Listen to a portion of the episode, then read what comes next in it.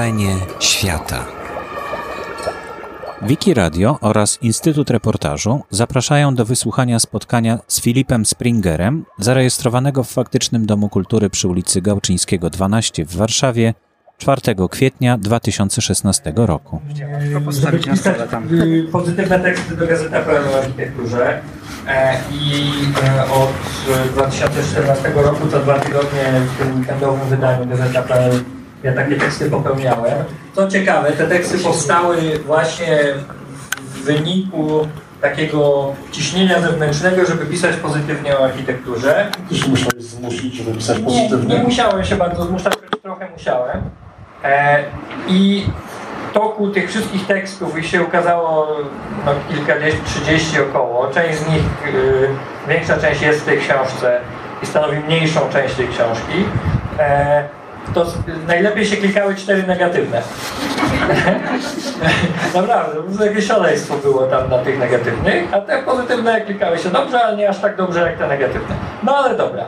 No i z tego się wziął, wziął taki pomysł, żeby po pierwsze zebrać tamte i przyjrzeć się Polsce takim przychylniejszym okiem. I zacząłem się jej przyglądać i z tego wynikła idea takiej książki, która nie powstawała ciągiem, która mm, nie, e, nie powinna być chyba też czytana ciągiem, znaczy nie musi być czytana ciągiem na pewno. Właśnie chciałem zapytać, jak tą książkę układałeś, bo można ją czytać jako rodzaj przewodnika, choć wydaje mi się, że ona jest bardziej podręcznikiem. Takim podręcznikiem dla edukacji architektonicznej. No nie, to, to, to bym się chyba wymówił zręcznie z tego, bo to jest wsadzanie mnie w te buty, w których nie chcę być. To podręcznik to jednak kto inny będzie pisał pewnie. Natomiast to rzeczywiście taka idea była, żeby to był przewodnik. To znaczy właśnie rzadko kiedy czytamy przewodnik od dechy do dechy za jednym zamachem. Bardziej mamy go pod ręką i jak gdzieś jedziemy, to go, po niego sięgamy. E, idea była taka i to było jedno z podstawowych kryteriów doboru obiektów. Poza tym, że muszą mnie w jakimś mnie albo kogoś zachwycać, o tych zachwytach to pewnie zaraz, e, żeby ona pokrywała całą Polskę. Żeby to było, znaczy nie w takim sensie, że każde miasto, no bo wiadomo, że nie, ale żeby w każdym województwie coś było jednak. I to było dosyć istotne. Ja też przez kilka lat ostatnich głównie jeżdżę po Polsce e, i przy okazji różnych spotkań autorskich albo swoich robót mm, po prostu zawsze znajduję czas albo staram się znajdować, żeby przyjrzeć się, co tam ciekawego jest. No i parę takich odkryć nieoczywistych miałem. Mm, Ale taki był, takie było kryterium doboru. To po pierwsze, żeby była cała Polska. Drugie kryterium było takie, że to rzeczywiście mają być zachwyty. W zdecydowanej większości moje i tego się trzymałem. Jest tam kilka tekstów negatywnych, żeby nie było, że tak zupełnie tylko lukier. Ale to są teksty, które o obiektach, czy założeniach, czy realizacjach, które zachwycają innych i ja na przykład tego zachwytu nie rozumiem i próbuję sobie to wytłumaczyć. Ale tak generalnie chodziło o to, żeby opowiedzieć o takiej polskiej przestrzeni, polskiej architekturze e, pod kątem tego, co mi się podoba i żeby ktoś, kto weźmie tę książkę do, do ręki, e, mógł sobie zweryfikować, czy ten mój zachwyt to on podziela albo go zupełnie wyklucza. Tak, ja, mówię o tym podręczniku, bo odsyłasz też do innych książek, często do bardzo fachowej literatury o architekturze. Nie wiem, czy fachowej, nie, fachowej to tam chyba nie ma za bardzo, natomiast bardzo mi na tym zależało i bardzo się cieszę, że to się udało zrobić, że ta książka ma ten walor, że jeżeli, to, to są, każdy z tych tekstów nie jest dłuższy niż 4000 znaków ze spacjami, więc siłą rzeczy nie da się zbyt wiele napisać o y, jednym budynku, czy osiedlu już w ogóle 4000 znaków, już mam przez, nie, jeszcze już.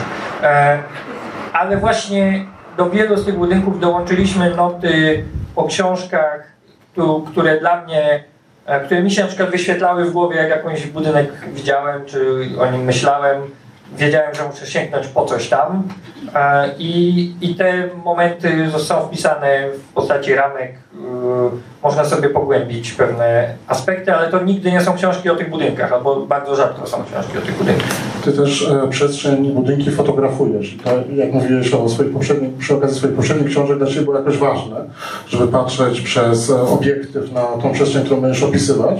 W tej książce e, nie ma Twoich zdjęć. To jakoś coś zmieniało w Twojej pracy? to nie zmieniało tyle, że e, ja nie zawsze, mm, znaczy część opisów tych budynków yy, wynika z mojego doświadczenia z nimi, kiedy jeszcze nie myślałem o tej książce. Znaczy gdzieś byłem, coś widziałem, coś sobie wynotowałem, ale nie miałem potrzeby ani ochoty ich fotografować na przykład. I ta książka powstawała w taki sposób, że gdybym chciał je sfotografować, to musiałbym objechać wszystko jeszcze raz, a nie chciałem tego robić, nie miałem na to też czasu.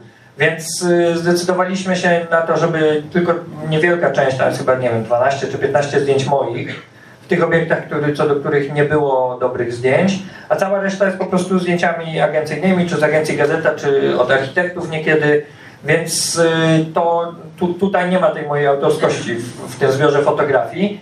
Natomiast y, ta fotografia cały czas jest dla mnie ważna, mimo że tych fotografii tutaj nie ma, bo ja w ogóle uważam i staram się dążyć do tego dzisiaj, żeby traktować fotografię jako mm, takie narzędzie poznawcze w poznawaniu architektury. To znaczy, oczywiście, że tak jak cytowany przeze mnie Rasmussen, architekturę należy poznawać czynnie, ale nie w, nie w każdej architekturze mamy okazję mm, skorzystać z tej wszystkich, z wszystkich jej funkcji. Tak? No jeżeli mamy, nie wiem, biurowiec, jest kilka opisanych w tym, no to trzeba by się, nie wiem, zatrudnić w tym biurowcu, żeby poczuć. No, mam koleżankę, która pracuje y, w y, siedzibie jednego z budynków, firm, znaczy w firmie, która ma siedzibę w jednym z opisanych budynków. Jak przeczytała mój tekst o tym budynku, to powiedziała, że ona protestuje, bo tam żaluzje szaleją straszliwie i tam jest jakiś problem z żaluzjami, które powodują, że ona nie znosi tego budynku. E, no i dobra, no to jest dla mnie niedostępne. Znaczy nie, nie jestem w stanie tego zrobić, żeby w każdym budynku, nie wiem, spędzić parę dni, pomieszkać, no, to jest niewykonalne, ale fotografia zmusza mnie do pewnej aktywności, czy do pewnego bycia czynnym w o wiele większym stopniu niż opisywanie architektury. To znaczy, to jest tak, że jak się chce sfotografować jakiś budynek, to trzeba po pierwsze poczekać na dobre światło, po drugie trzeba albo się rozstawić z tym, tym majdanem fotograficznym, albo na przykład znaleźć punkt w połowie wysokości tego budynku, żeby piony były pionowe i żeby się wszystko zgadzało. E, potem trzeba poczekać, aż pani w czerwonym płaszczu przejdzie na tle białej elewacji. No jakby trzeba wykonać mnóstwo czynności, których nie trzeba wykonywać pisząc, więc ja nawet jeśli tu nie ma moich zdjęć, to bardzo często staram się obserwować architekturę poprzez aparat fotograficzny nie dlatego, że te zdjęcia same w sobie są dla mnie ważne, ale dlatego, że to wymaga pewnego, pewnej aktywności, yy, która nie jest niezbędna przy pisaniu i bardzo sobie to cenię. Zresztą jak byłem w Norwegii w Finlandii pracując nad książką o Hansenach, to odkryłem tę użyteczność fotografii dla siebie. To znaczy ja tam pojechałem nie chcąc yy, fotografować, bo miałem założenie, że tam ta książka będzie bez moich zdjęć, ale jako, że jechałem pierwszy raz do Norwegii i do Finlandii, to wziąłem aparat, no bo wycieczka. E, I, e, no i fotografowałem i w pewnym momencie złapałem się na tym, że ja fotografuję, a potem pisząc korzystam z tego, co mi się w głowie pojawiało, gdy fotografowałem, mimo że te zdjęcia są w ogóle nieistotne dlatego. I tutaj trochę też tak jest. No, ja pisząc korzystam z wrażeń fotograficznych, czy z doświadczenia fotografa w obliczu architektury, ale niekoniecznie zdjęcia są istotne same z siebie bo też nie jestem na tyle wszechstronnym fotografem. Tak? Znaczy nie, nie, idzie mi to tak dobrze jak pisanie, sam tak czuję na przykład. A korzystałeś też właśnie z opinii użytkowników tej architektury, bo ty mówisz, że to są głównie twoje zachwyty, a nie wszystkie. Że jest tak, że ktoś e, zaprosił cię gdzieś, pokazał jakiś budynek palcem, e, zmusił do wpisania. Znaczy zmusił w tym sensie, że pokazał, odkrył go dla ciebie. Bywało tak, bywało tak, no nie wiem, osiedle Zamojskiego e, w Zamościu Oprowadzał mnie po nim e, prezes spółdzielni mieszkaniowej, który już budował to osiedle mhm. i, i takie spojrzenie człowieka, który e, jest entuzjastą, jest budowniczym, jest też użytkownikiem, bo tam mieszka, zresztą mieszka tam dlatego, co ciekawe, że, yy, znaczy tak mówi, nie wiem czy to prawda, czy ściema, może ściema, ale mówił, że zamieszkał jako pierwszy, bądź wszyscy się bali inni. Mm. E, więc y, no to, to, taki przypadek bywało tak, że, że, że, że korzystałem z y, pomocy innych w zrozumieniu pewnych y, kwestii. Bywało też tak, że korzystałem ze swojego wcześniejszego doświadczenia. Tak jest na przykład z budynkiem ASP na Powiślu Jemsów, który jakbym nie napisał książki o Hansenach, to bym nie, nie umiał odczytać tego budynku. Myślę, że byłoby to dla mnie niedostępne bo, bo yy, może nie będę zdradzał, bo to jest w tekście, ale trzeba wiedzieć, co, co, co Hansen chciał zrobić na Powiślu w ASP, żeby zrozumieć, czemu Jemsi, którzy e, szanowali Hansena bez wątpienia, zaprojektowali taki, a nie inny budynek. No dobrze, to jeżeli książka jest z, zbiorem, to e, ta rozmowa wymaga pewnych uogólnień, na które będę chciał Cię naciągnąć. To zacznijmy od mapy e, i od tego, czy istnieje jakaś granica estetyczna, architektoniczna między Polską A i B, czy ona gdzieś przebiega, może się wyznaczyć. Zawsze i w Tobie też wiem, wzbiera we mnie sprzeciw, jak słyszę te polskie ABC. Natomiast y, niestety tak jest, że na mapie architektonicznej to widać. I nie ma się co do tego oszuki co oszukiwać, bo kilka lat temu, w 2012 chyba, Mark Magazine, czyli taki jedno z najważniejszych pism architektonicznych na świecie, opublikowało taką mapę przygotowaną przez Huberta Tramera.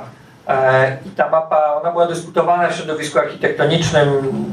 Strasznie wszyscy e, się kłócili, co tam powinno się na niej znaleźć, a co nie.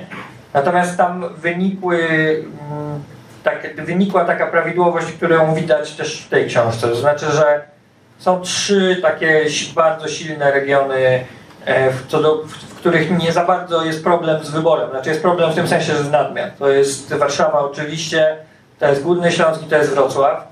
E, I to są takie miejsca, w których ilość dobrych, interesujących albo pouczających realizacji jest y, nadmierna względem potrzeb tej książki.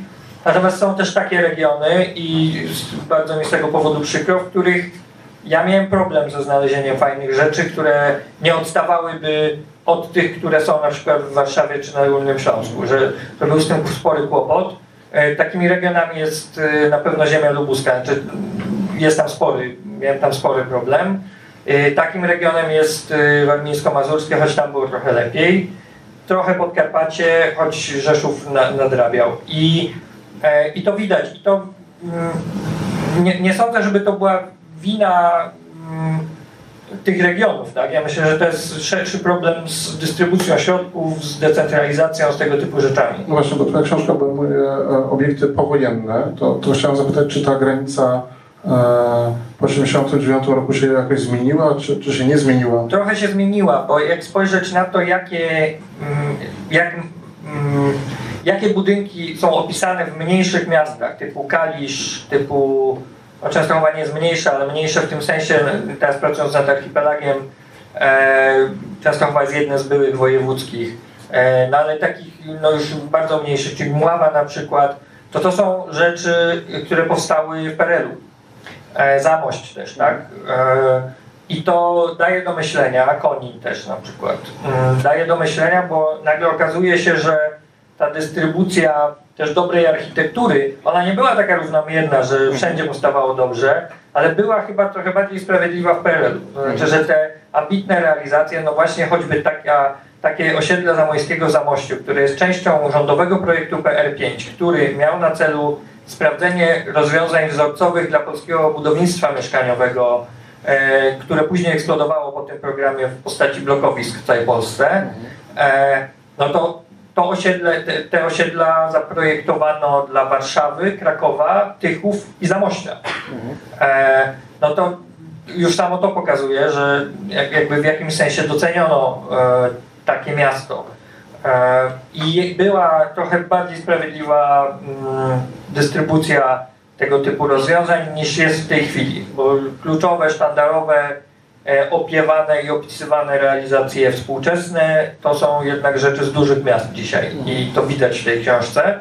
Są oczywiście takie rodzynki jak na przykład, nie wiem, Nowe Neramowice pod Poznaniem, jak Świetlica Wiejska w Rakowni, jak Kaplica w Tarnowie nad Wisłą, E, ale to są bardziej takie sytuacje punktowego jakiegoś pasjonata albo miłośnika, albo kogoś, jakiejś prężnej pracowni lokalnej, która zrobiła coś fajnego i to dlatego zaistniało, a nie jakiegoś takiego systemowego e, wspierania pewnych przedsięwzięć. Ale są też tam mniejsze miasta, nie wiem, no, e, jest Rumia i biblioteka, stacja kultury to się nazywa, mm, więc takie rzeczy też są. No, ostatnie parę lat to jest e, duży transfer środków unijnych do, do Polski, również w takich programach wyrównywania różnic między regionami. E, przy okazji tych sum udało się coś nadrobić, poprzesuwać te granice. Pytam Cię, uważam, że jesteś dość kompetentny jako człowiek, który objechał wszystkie e, obecne i były miasta wojewódzkie, czyli te obszary, gdzie te pieniądze trafiały. Nie mam takiego wrażenia, żeby tak się działo. To znaczy widać, jak Polska długa i szeroka, widać te środki unijne w równych chodnikach. To się nie da ukryć. I e, w ekranach akustycznych widać i w jezdniach równiejszych już trochę. E, I to bez wątpienia jest. Nawet mm, takie miasteczka jak Chorzele, które nie wiem, kto z Państwa kojarzy. Gdzie są Chorzele? Gdzie są Chorzele, byłem tam parę razy. No nawet one mają ładny, wyrównany rynek yy, z kostki brukowej i no wygląda to tak jak wygląda, można się zrzymać na kostkę brukową, ale jest estetycznie. Czyli to jest yy, najlepsze rozwiązanie dla przestrzeni publicznej, można się kłócić. Czy najlepszym wydawaniem pieniędzy są te wzorki z kwiatów na każdym rondzie, to ja mam wątpliwości, ale to bez wątpienia jest ład, ładniejsze, tak? W tym najgorszym rozumienia słowa ładniejsze, e, niż jakieś krzuny albo hałda piachu. No więc tak, no to pod tym względem te środki unijne widać, bo przy każdej z, tej, z tych płaszczyzn kostki brukowej stoi wielka tablica z unijną flagą e, i to, to bardzo widać. Widać też to, że dosyć dużo pieniędzy na to poszło. To znaczy ja jeżdżąc mm, dosyć dużo ostatnio po Polsce miałem takie wrażenie, że już trudno znaleźć. Są oczywiście całe takie dzielnice zaniedbane, jak nie wiem, Śródmieście we Włocławku albo Sobięcin w Wałbrzychu. Praga w Warszawie. Praga w Warszawie. Mm, ale to są bardziej dzielnice i one wymagają takiej kompleksowej rewitalizacji. Natomiast nawet i przez te dzielnice czasem idzie równy deptak. Z klombikami, które niekiedy są wyrwane. No bo nie przeprowadzono tej rewitalizacji, bo myślano, że jak się zrobi równy chodnik, to wszyscy po prostu będą szczęśliwi i spełnieni w życiu. Natomiast to się dzieje wszędzie. E, pytanie, czy bardzo chcemy takiej, e, czy ta przemiana, co ona za sobą niesie, bo to jest trochę tak jak z obiektami kultury, które są opisane w tej książce, ale też takimi, które nie są opisane, a są nowe. Ja bardzo często, mm, nie wiem, no mam spotkania autorskie w bibliotekach, część z nich jest nowa albo ładnie wyremontowana i słyszę od kobiet czy panów, którzy tam pracują, że oni nadal zarabiają 1280 na rękę, tak? Że fajnie, że jest ta nowa biblioteka i to służy czytelnikowi, ale że ich na przykład nie stać, żeby zaprosić co miesiąc jakiegoś autora, żeby on przyjechał i opowiedział, bo nawet nie mają kasy na to, żeby zrzucić. To trochę nie jest o architekturze, nie jest o tej książce, ale to pokazuje, że e, nie ma co do końca wierzyć w, tą, to oblicze takiej wyestetyzowanej Polski, że, że to jest tylko je, jeden jej aspekt. Ja jeszcze się uczepię tych pieniędzy unijnych, bo one jednak posłużyły do zbudowania postawienia sporej ilości architektury w Polsce. E, ta transza jedna się skończyła, jesteśmy chyba w połowie, czy tam na początku drugiej i za chwilę ten kurek zostanie już e, mocno przykręcony. To wykorzystaliśmy tą szansę w tym sensie e, powstawania dobrej architektury. Nie. No I tak i nie. Te realizacje chyba kilka w książce wymieniasz jednak. Tak, oczywiście. Znaczy fajnie, że powstały sale koncertowe, super. E, że powstały jakieś tam muzea, świetnie. Natomiast mi trochę brakuje, że wszystkie te realizacje, mam takie wrażenie, one mają taki walor sztandarowości, tak? Takie, że to, to jest taka sztandarowa, stara kopalnia w Wałbrzychu, tak? Można o niej sobie mówić dobrze czy źle. E, mi, mi pod wieloma względami imponuje, pod kilkoma nie. Natomiast jechałem tam, ostatnio tam byłem w tym Wałbrzychu, jechałem tam i mi taksówkarz mówi, bo mówię, że do starej kopalni i jedziemy, a on mówi, no wie pan, no fajna ta stara kopalnia, super, architektura w ogóle opisywana, ale wie pan, my tu dworca autobusowego nie mamy. I zaraz dworca stoją w Lidle, nie? czy tam Lidli, coś tam, Aldi. E, no to tak sobie myślę, że no ile razy mieszkając Wałbrzycha pójdzie obejrzeć historię górnictwa w Wałbrzychu? No tyle razy, ile ma dzieci, nie? tak mniej więcej tak można policzyć, plus dzieci znajomych. E, no a z tego dworca autobusowego to by pokorzystał bardziej. Mhm. Um, dworce autobusowe zostały wycięte w pień. Szczęśliwy Kielecki się zachował i istnieje. I podobno miasto miało go kupiło, czy miało go kupić. No w każdym razie um, oczywiście, że jest sporo realizacji, które mogłyby, można by uznać za to, że ta, te pieniądze unijne nie poszły w błoto, no bo mamy e, fajne sale koncertowe, w Szczecin ma filharmonię świetną, e, Wrocław Narodowe Forum Muzyki, Rumia ma tą bibliotekę, super. Natomiast nie wiem, no mi brakuje na przykład e, i ja opisuję jeden taki przykład, no może jeszcze bym ze dwa gdzieś znalazł, jakbym mocno poszukał, budownictwa społecznego. Jest osiedle na Pradze opisane przeze mnie w tej książce, e, które jest osiedlem komunalnym, jest architektonicznie, no mi bardzo imponuje.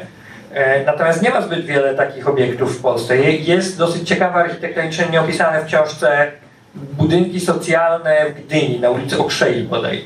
E, w lokalizacji, no nie powiem, że ujmującej, ale architektonicznie jest to, no nie, nie że opatrzczeny, dlatego tego nie ma w tej książce, ale jest to jakieś tam ciekawe. E, ale na przykład na to nie, nie poszły żadne środki unijne. Znaczy nie, niewiele poszło, a jeśli poszło, to na taką, takie rzeczy, które no jakoś nie, nie wybiły się, szczególnie jeśli chodzi o architekturę. Więc trochę mi tego brakuje. Takich realizacji jak Służewski Dom Kultury, który właśnie jest realizacją ze wszech miar e, zachwycającą, e, jest e, kameralny, a służy tylko i wyłącznie lokalnej wspólnocie. Tak? To, to nie ma w ogóle właśnie tego, tych znamion takiej inwestycji sztandarowej, jak druga linia metra Muzeum Historii Żydów Polskich i nie, Muzeum Historii Polskiej, które pewnie powstanie teraz. I e, no nie, to są takie inwestycje, w które władowano mnóstwo pieniędzy, żeby tak pokazać, że coś robimy w konkretnym temacie. Służewski Dom Kultury jest dlatego, że ludzie ze Służewia potrzebowali Domu Kultury i mieli baraki po budowniczych metra, więc zrobiono fajne miejsce, które ściąga ludzi, integruje ich, e, tam oni te ogródki mają kozy i jest fajnie. I nikt, kto zwiedza miasto, poza być może tym przewodnikiem, nie zobaczy Służewskiego Domu, Domu Kultury w przewodniku po Warszawie, bo to jest lokalna realizacja dla mieszkańców. Takich rzeczy mi brakuje, że takich jest niewiele. Ta świetlica wiejska w Rakowni, w Rakowni jest też czymś takim, że właśnie na potrzeby mieszkańców wioski i tyle. Takiej, takiej architektury bardzo mi w Polsce brakuje. To dobrze, to kto lepiej buduje, państwo czy niewidzialna ręka rynku? Miał być o zachwytach. Co ja mam powiedzieć teraz? Że państwo dobrze buduje. No tak, no tak, no nie, no.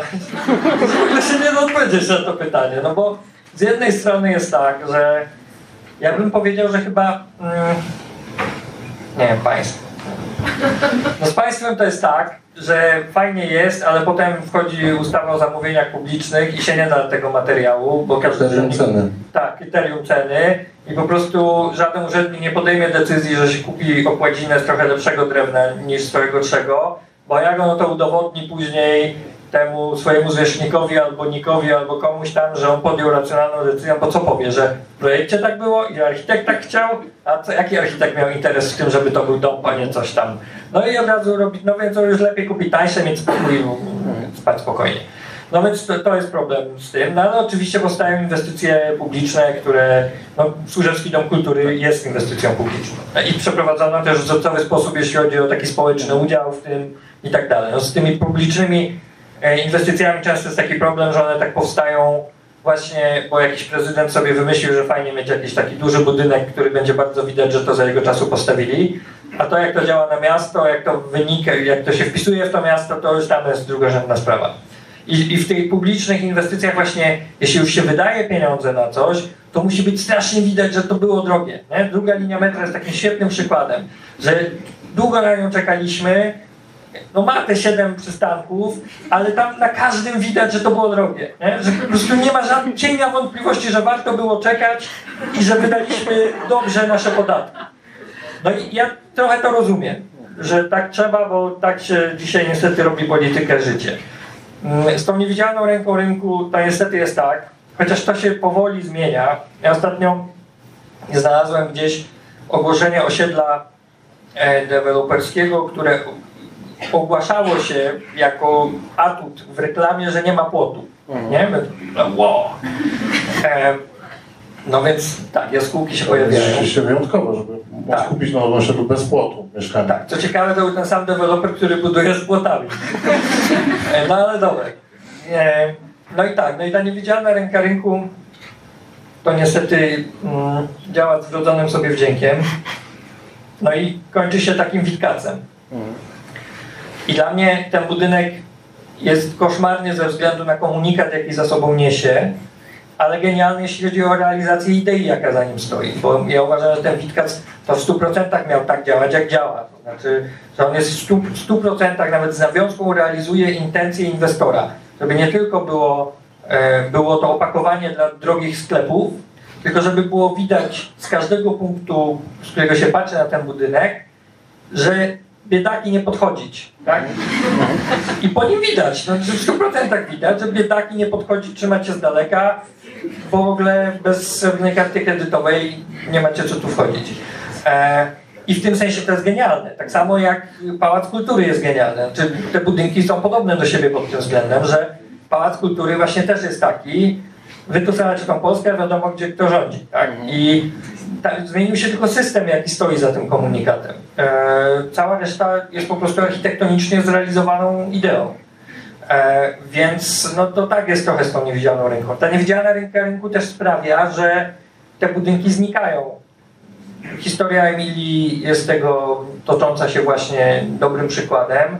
E, inne y, obiekty typu, nie wiem, no właśnie pawilon chemii, który zniknął pod Witkacem, Supersam, który zniknął pod inną piękną galerią handlową, e, powodują, i teraz Solpol na przykład, który jest wykwitem, pierwsze, pierwszym wykwitem radosnej polskiej transformacji wrocławskiej, e, i teraz on ma zniknąć, jeszcze nie zniknął, bo coś nowego i droższego i bardziej opłacalnego ma tam stanąć. Więc to nie do końca tak.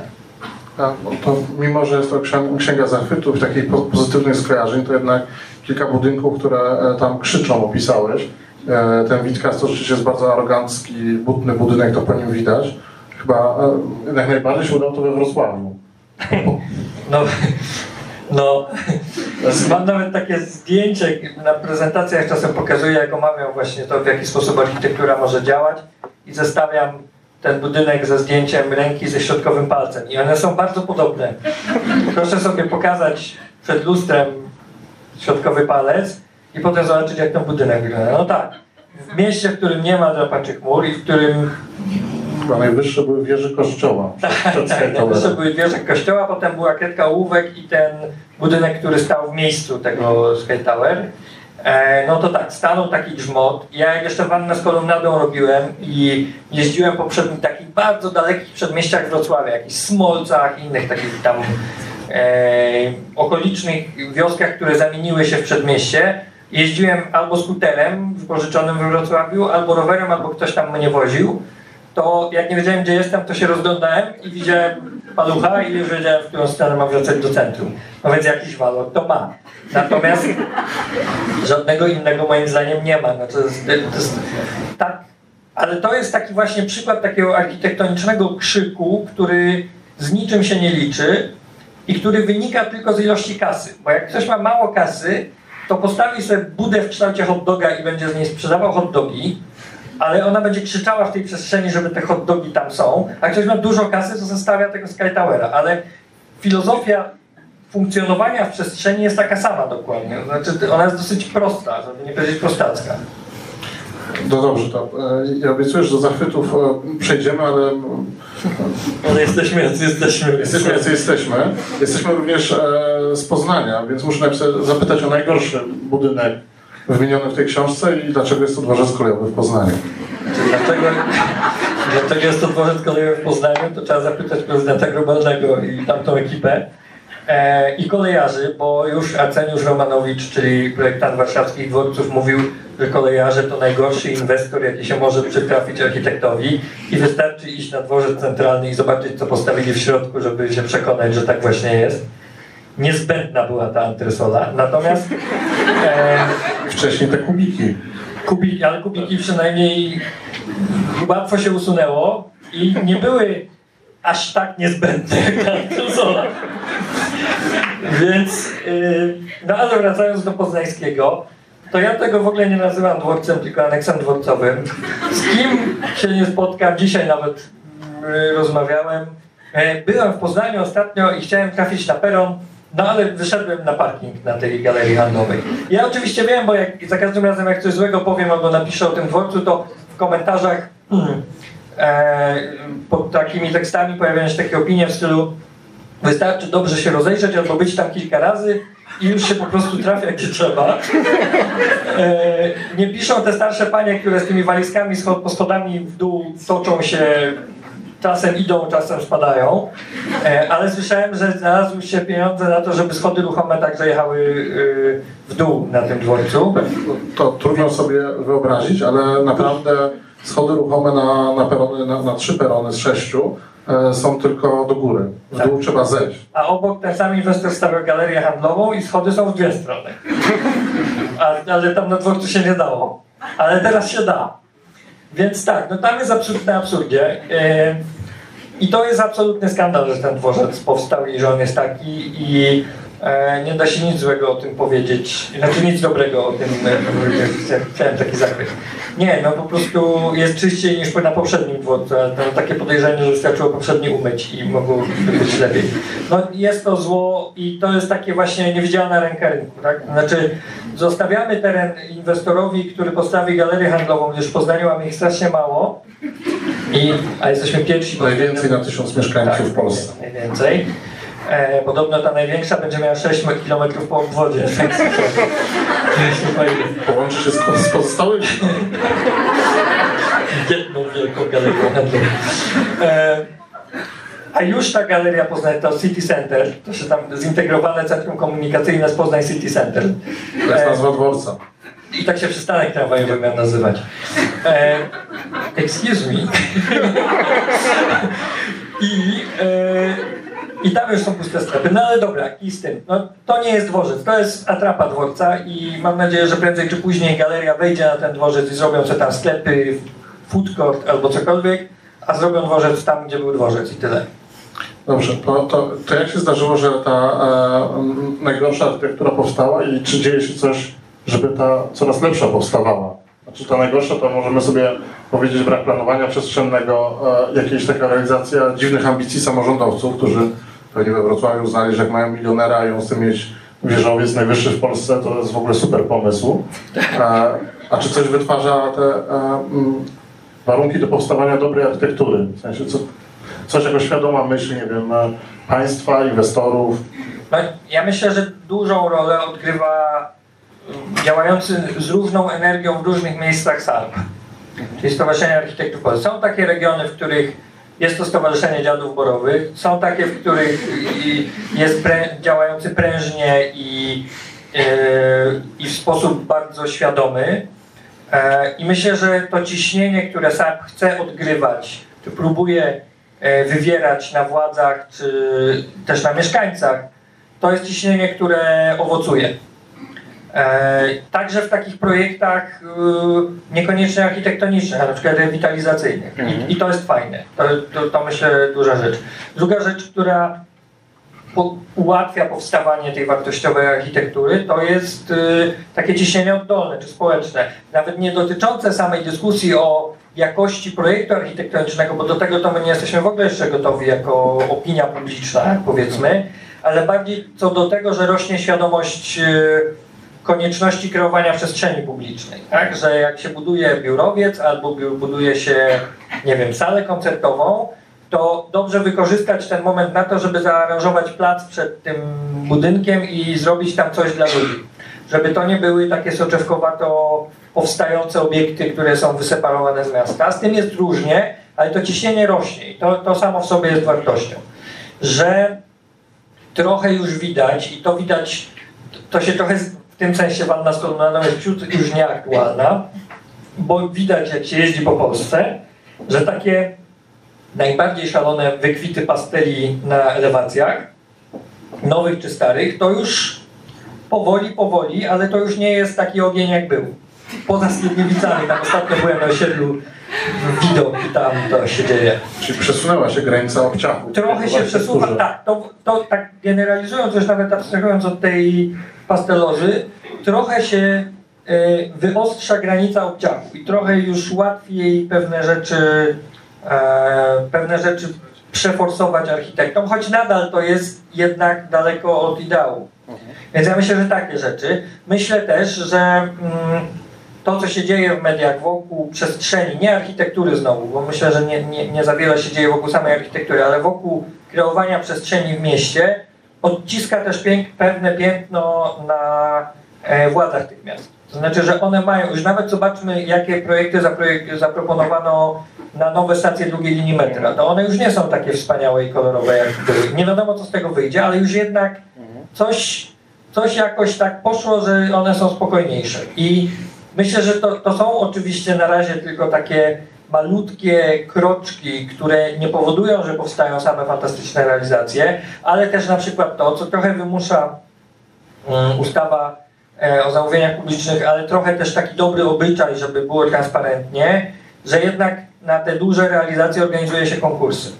Że oczywiście powstało coś takiego jak Teatr Szekspirowski, na który był konkurs, wybrano projekt, ale nie wybrano tego, który miał być, więc przekreślono konkurs i ta fundacja, która to budowała, powierzyła to architektowi, który wykroczył za działkę ta, ta, ta, ta.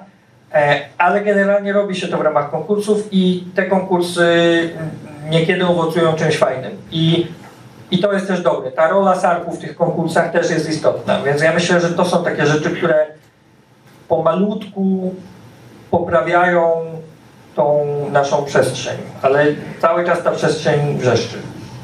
Jak już doszliśmy do tego, co dobre, to zachwyty nad zachwytami. Ty dzisiaj byłeś w radiu, bo w telewizji dostałeś takie pytanie, 7 najlepszych budynków w 6 minut. Możesz powtórzyć tą odpowiedź. Nie, nie, ja nie jestem znaczy nie, bo to na razie umawialiśmy, to ja będę mówił jutro w telewizji, więc jeszcze nie mam odpowiedzi. Ale rzeczywiście tak, rzeczywiście jest taka pokusa generalna, Rankingowania. Tak, rankingowania do, dosyć często. No dobrze, na, tak, tam jest ile? 100 ileś budynków, tak. A który jest najlepszy? A który jest naj, Pana zdaniem, Pana ulubiony? Nie, ma takiego. E, no to tak, no jest taka pokusa jakiegoś rankingowania i też takie, jakichś takich złotych recept, tak? No bo co, co można powiedzieć w 6 minut o 6-7 budynkach? Yy, tak, że jeden jest najwyższy, drugi jest najniższy, trzeci jest najszerszy, czwarty jest najwęższy no i tak dalej. No to, to tyle można mniej więcej powiedzieć. No, to, bo, bo teraz naprawdę poważnie chciałem się no, poprosić, żebyś powiedział o największych ze swoich zachwytów, czyli o tym, co powinniśmy zobaczyć, albo od którego rozdziału zacząć lekturę tej książki. Znaczy, zacząć lekturę trzeba od tego rozdziału, który dotyczy miejsca, w który Państwo się wybieracie, albo mieszkacie, albo który Was interesuje. Więc to tak. Natomiast jeśli chodzi, mnie najbardziej zachwycają takie realizacje architektoniczne, które trochę wymykają się takiej dyskusji tylko i wyłącznie o samej architekturze, że to jest tam dobre i sobie podyskutujemy, czemu to jest dobre. Tylko, że z których, są jakimś gestem, który komunikuje mi coś więcej niż, e, niż to, że architekt miał jakiś pomysł. To znaczy, właśnie ja się zachwycam takimi budynkami nie dlatego, że to jest estetycznie moja bajka, jak Pałac Kultury, jak Witkac czy jak Soulball, ponieważ ja się z nich dowiaduję czegoś bardzo istotnego o Polsce, momentu, w którym te budynki powstawały. Bardzo lubię tak czytać architekturę, jak właśnie to osiedle Zamojskiego, dowiaduję się czegoś o tym, jak mogłoby wyglądać polskie blokowisko, gdyby program PR5 został, znaczy założenie, znaczy wnioski z programu PR5 zostały wdrożone do późniejszego projektowania blokowisk że y, taki Służewski Dom Kultury albo taki, e, taki Karolek e, w Poznaniu, czyli Akademii, Akademii Medycznej, który jest dosyć prostym budynkiem, ale jest wspaniale rozegrany tam kolor, że ja się z niego uczę czegoś, że mi zostaje po tym nie tylko takie doznanie architektoniczne, że wow, jakie to ładne, tylko że ja dowiaduję się czegoś nowego, bo mnie architektura sama w sobie nie interesuje. Mnie architektura interesuje o tyle, o ile się mogę z niej dowiedzieć czegoś nowego o rzeczywistości czy o kraju. Na przykład bardzo uwielbiam po Skandynawii jeździć i patrzeć na ich architekturę. Nie dlatego, że ona mi się estetycznie podoba, choć podoba mi się bardzo, ale dlatego, że ja się bardzo dużo dowiaduję o nich jako o ludziach, patrząc na ich architekturę. Jacy oni są, co oni o sobie myślą, co oni myślą o drugim człowieku. Oczywiście jako gener generalnie, nie jako poszczególni poszczególne jednostki, albo co oni myślą o sobie w krajobrazie. To bardzo mnie to pasjonuje, jak za pomocą architektury określa się swoje miejsce w krajobrazie. Tam w tej Skandynawii bardzo widać, że oni mają taką stuprocentową świadomość, że oni są słabsi od krajobrazu, bo krajobraz jest tak intensywny i tak obezwładniający, że nie, mają, nie ma sensu konkurować z tym krajobrazem, w związku z czym trzeba się schować. I ja bardzo lubię odczytywać sobie te komunikaty z architektury. W mniejszym stopniu interesuje mnie rozwiązania architektoniczne, tak? takim rozumieniu właśnie estetyki czy jakiejś funkcjonalności stricte, jak to zostało rozegrane, że tam się coś zachodzi, a coś się nie zachodzi.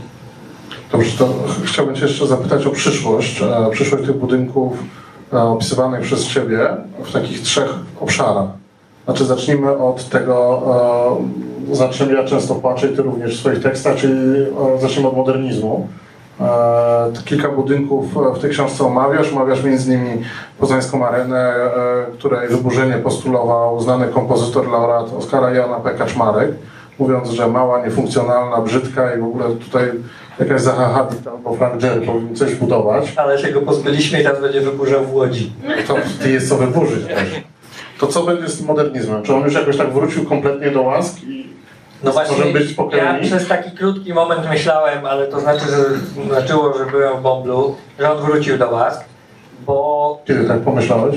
Zanim się zaczęły jaja z Emilią i Syreniem śpiewem i paroma jeszcze rzeczami, bo rzeczywiście było tak, ale że od tamtego 2005-2006 roku, kiedy wyburzano y, Super Sam, zbierała ta fala takiej refleksji nad, y, nad modernizmem powojennym i pojawił się nawet taki numer, w zeszłym roku to było, bodaj na wiosnę, ale mogę się mylić, taki numer Herito specjalny o socmodernizmie, w którym e, było kilka bardzo mądrych tekstów, między innymi e, taki o tym, że czas już przestać się rozpływać nad tym naszym polskim modernizmem, bo w Czechach, na Słowacji, w krajach bałtyckich, we wschodnich Niemczech, na Węgrzech, w Rumunii jest modernizm i trzeba go umiejscowić, jako że to są kraje tego samego bloku i trzeba zacząć reflektować i oceniać ten modernizm w odniesieniu do tego bloku, że już mniej więcej mamy zmapowane to, co jest wartościowe, że nie ma co do tego już większej dyskusji, i że trzeba zacząć nowy etap w dyskusji o modernizmie, zacząć poznawać to, co było wokół i odnosić to, jacy my byliśmy na tle, żeby mm. mieć jakąś ogólną refleksję. Ja sobie wtedy pomyślałem, byłem na takim spotkaniu promującym to, to, ten numer, że kurde, że coś się fajnego wydarzyło, nie? że jak zaczynamy już w taki sposób, mnóstwo ludzi było na sali i, i rzeczywiście dyskutowaliśmy bardziej o słowackim modernizmie mm. niż o, o tym, co z Emilią, no to mówię, no dobra, no to znaczy, że zrobiliśmy jakiś krok i, i można działać dalej. No a potem zaczęły się te wszystkie cyrki i okazało się, że to w sumie nie powinno mnie dziwić, że z jednej strony jest ta teoria, jest ta dyskusja merytoryczna, a z drugiej strony jest forsa i tyle. No bo to, co się dzieje teraz y, z Emilią, czy to, co się ma wydarzyć z Syreniem Śpiewem, no to jest to, o czym ja mówiłem przy źle urodzonych, to znaczy za każdym razem, jeżeli przy, gdy przeciwko tym budynkom będzie stawał pieniądz, te budynki będą znikać. I tak się działo w przypadku dworca w Katowicach, Supersamu, pawilonu chemii, jeszcze paru innych realizacji. E, I tak się dzieje teraz. I jakby nie ma nic. Jedyne, co się zmieniło moim zdaniem, to to, że dzisiaj jak ktoś w debacie publicznej powie, że to jest perelowski barak, to to jest jednak trochę kompromitacja taka intelektualna, że to już się nie da, że to, że nikt poważnie nie traktuje czegoś takiego. W 2006, jak wyburzano Supersam, można było mówić, ja czytałem takie komentarze poważnych ludzi, którzy się wypowiadali w mediach publicznie, że należy wyburzyć Supersam, bo tam za komuny to był tylko ocet i musztarda. Mhm. I to jest argument w dyskusji o architekturze, tak? No na Boga. Więc ja rozumiem, że możemy sobie podyskutować o wartości tej architektury, ale że to już jest taka dyskusja, która zakłada pewne rzeczy, o które od 2005 roku, 5 roku wiele osób walczyło. Też takich instytucji jak właśnie Centrum Architektury, jak Instytut Architektury z Krakowa, które wydają książki, zresztą z książkami Centrum Architektury, które też są tutaj wzmiankowane. Mam jedną anegdotę, oni wydali Corbusiera w stronę architektury i na jedno z moich spotkań dosyć dawno temu, bo to jest 2012 ta książka, przyszedł młody koleś z tą książką i mówi, czy ja to czytałem. A ja mówię, tak, czytałem. A ja mówi, a co pan sądzi o tym, żeby zacząć to realizować? Ja mówię, ale czytał pan notę biograficzną Corbusiera? Nie. No i tam otwieram, on nie żyje. Od dosyć dawna. I to już raczej było i sprawdziliśmy, że nie działa. E, ale no bo to jest trochę ta, nadrabianie tych zaległości mhm. powoduje właśnie, że ludzie, którzy... Ja też pierwszy raz przeczytałem stronę architektury, ja nie czytam po francusku, w związku z czym no mogłem pewnie po angielsku, nie przeczytałem po angielsku, no to przeczytałem to stronę architektury w 2012. No to jakbym nie wiedział wcześniej, że było coś takiego jak modernizm i przerobiliśmy to, no to mógłbym uznać jak z manifestem komunistycznym, nie? Strasznie fajne te postulaty są wszystkie prawie. Tylko potem się okazuje, że kończy się ludobójstwem. No więc z tym to tak samo jest trochę. Więc yy, no to, to, z tym modernizmem jest tak, że trochę nam świadomość urosła, natomiast co na po tej świadomości, jak kasa przeciwko niej jest i tak silniejsza. To teraz jeszcze bardziej grząski grunt, czyli budynki z końca lat 80. i początku 90 tak zwany postmodernizm, tu nawet ta kategoria, czy coś jest zabytkiem, czy nie jest zabytkiem, jest bardzo trudna. No nie jest. Znaczy, jeżeli modernizm nie jest, bo nie, nie ma, nie wpisuje się zwykle tych budynków w rejestr, bo one mają być... Yy, przed chwilą się nie wpisywało, teraz po, po zmianie tak. Wojewódzkiego Konserwatora Zabytków nie wiem, może jest Michał Kasucki, jak się dostał, to nam to wyjaśni. Ale chyba jednak się nie dostał. Ale część tych budynków zaczyna być wpisywana. Tak? To już jest trochę jednak... Tak, znaczy, oczywiście. No jest kosmos, jest, jest okrąglak, yy, tak, jest parę. Socrealizm się mhm, wpisuje, mm, tak. Pałac Kultury i tak dalej.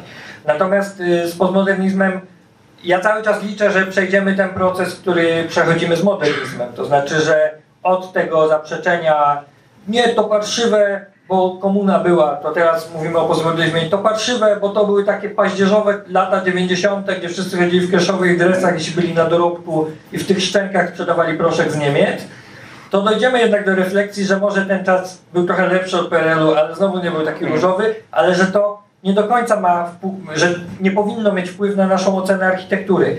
Dla mnie na przykład ten postmodernizm, jeśli chodzi o takie moje osobiste upodobanie estetyczne, no to nie, no, nie, nie, lubię zestawienia różowym z różowego z beżowym. Właśnie chyba ten problem, że... Mam nadzieję, że nie mam na sobie.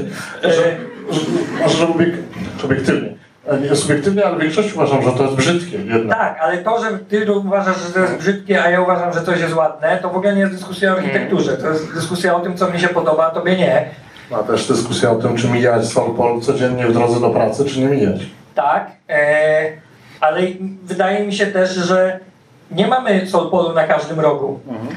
Jarząbka mamy trochę we Wrocławiu e, i jest to pewien pomnik pewnego czasu. Gdyby uznawać, nie wiem, w kategoriach estetycznych oceniać pałac kultury, no to by trzeba powiedzieć, że bezowy to i out. No nie? Albo trzeba go skuć z niego te wszystkie ozdóbki, żeby był drapacz chmur. No ale z jakiegoś powodu uznajemy, że to jest ważny, ważny element naszego dziedzictwa. Że to, to o czymś opowiada. I Solpol też o czymś opowiada. I w tym sensie, mimo estetycznie to barokowe kościoły też nie moje są, ale nie, nie, nie, nie postuluję, żeby je wyburzać, bo są nieładne z mojego, mojego punktu widzenia. No więc choćby z tego powodu mam nadzieję, że dojdziemy do tego momentu, w którym doszliśmy z modernizmem. To znaczy, że ta świadomość urośnie. Natomiast boję się, że tego postmodernizmu jest o wiele mniej i się trochę nie zdąży załapać. Tak? Bo na Sopol już jest wyrok. Mhm. No na tego jarząbka we Wrocławiu to trochę nie za bardzo się da, bo to są plomby często, więc tak ryzykowna sprawa. No ale i, i boję się, że może być za późno. To teraz e, ta przyszłość jeszcze zupełnie niedostrzegalna, czyli dwie perspektywy zakończenia e, wielkich transz środków unijnych na inwestycje publiczne i jakichś takich chyba naszych e, zmian upodobań w inwestycjach prywatnych. Jak mówisz, te pierwsze osiedla niegrodzone, pokazywane jako walo.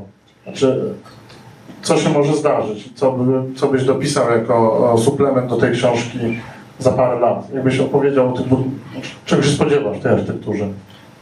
Ja trochę nie wiem, czego się spodziewać, natomiast mam takie poczucie trochę uspokajające, no żeśmy już wybudowali te akwaparki i już ten akwapark stał się synonimem wyrzuconej kasy w błoto, nie? Już jakby mówienie, że modernizacja przez akwapark, to już wszyscy mniej więcej wiedzą, że to nie o taką modernizację chodzi. Stadiony też są. Stadiony już mamy i fantastycznie, że je mamy. E, mm, mamy sale koncertowe. Może zaczniemy jeszcze tam dobudujemy parę domów kultury fajnie. Mm. No, że taką podstawową infrastrukturę do kultury i do sportu zaczynamy mieć. Te odliki mm -hmm. są, -hmm. zatem do bloków, jak śpiewał Luke. E, i może to zaowocuje tym, że w końcu zaczną powstawać takie małe realizacje e, nastawione właśnie na, na lokalne potrzeby, niesztandarowe. Nie wiem, znaczy, no, gdzieś trzeba będzie pompować tą kasę z tej drugiej transzy, więc liczę, że w to. Szkoły, żłobki. No właśnie, no może szkoły, mo, może te żłobki, e, może co tam jeszcze takie, cze- czego nam brakuje? Czego Państwu brakuje? Rewitalizacji. Rewitalizacji, tak.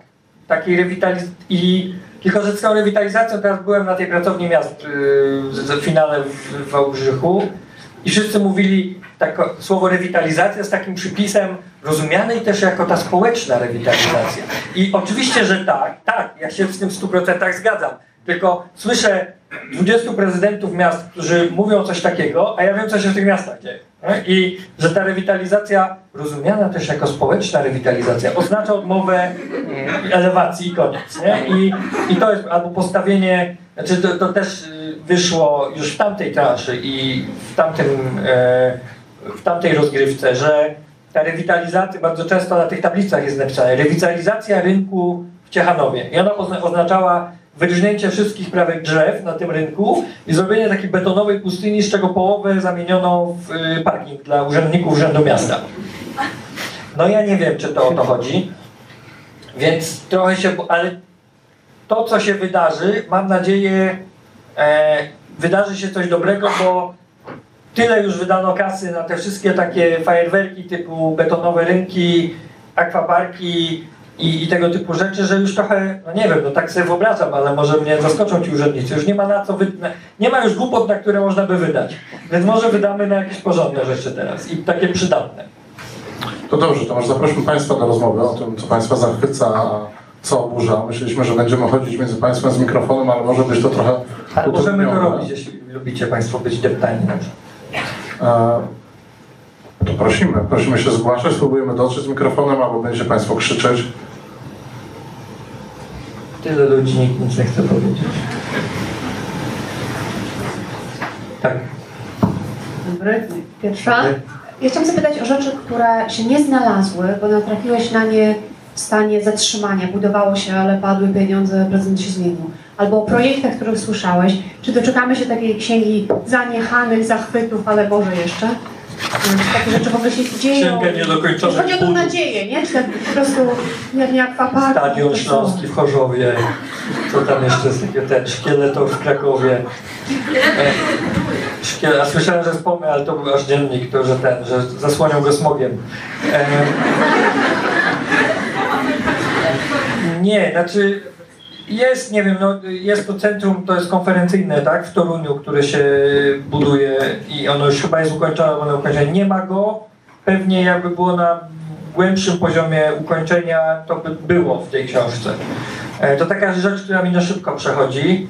E, Pewnie by było fajnie, ale taką książkę już zrobił na przykład Jarek Trybuś o Warszawie, tak? Warszawa nie zaistniała. To, to, No, ale to trochę dalsze czasy, nie? tak, ale to pewnie fajnie by było zrobić, ale to nie, chyba nie, bo, bo mówię, bo mnie nie interesuje sama architektura w sobie. Znaczy, oczywiście te niezaistniałe, też był, była taka wystawa w Łodzi, o której ja trochę piszę w tej książce, Łódź nie zaistniała, zdaje się, czyli niedokończona, jakoś tak, e, która omawiała właśnie projekty, takie ambitne projekty architektoniczne, urbanistyczne, które nie powstały.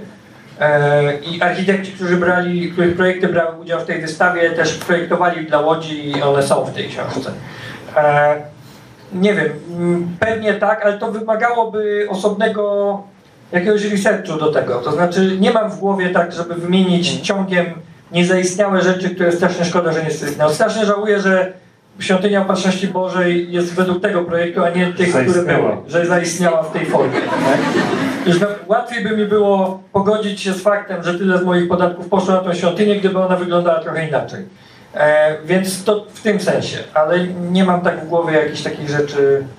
No jest taki projekt, na przykład on jest wzmiankowany jako wizualizacja e, kościoła w Rokietnicy, zdaje się, pod Poznaniem.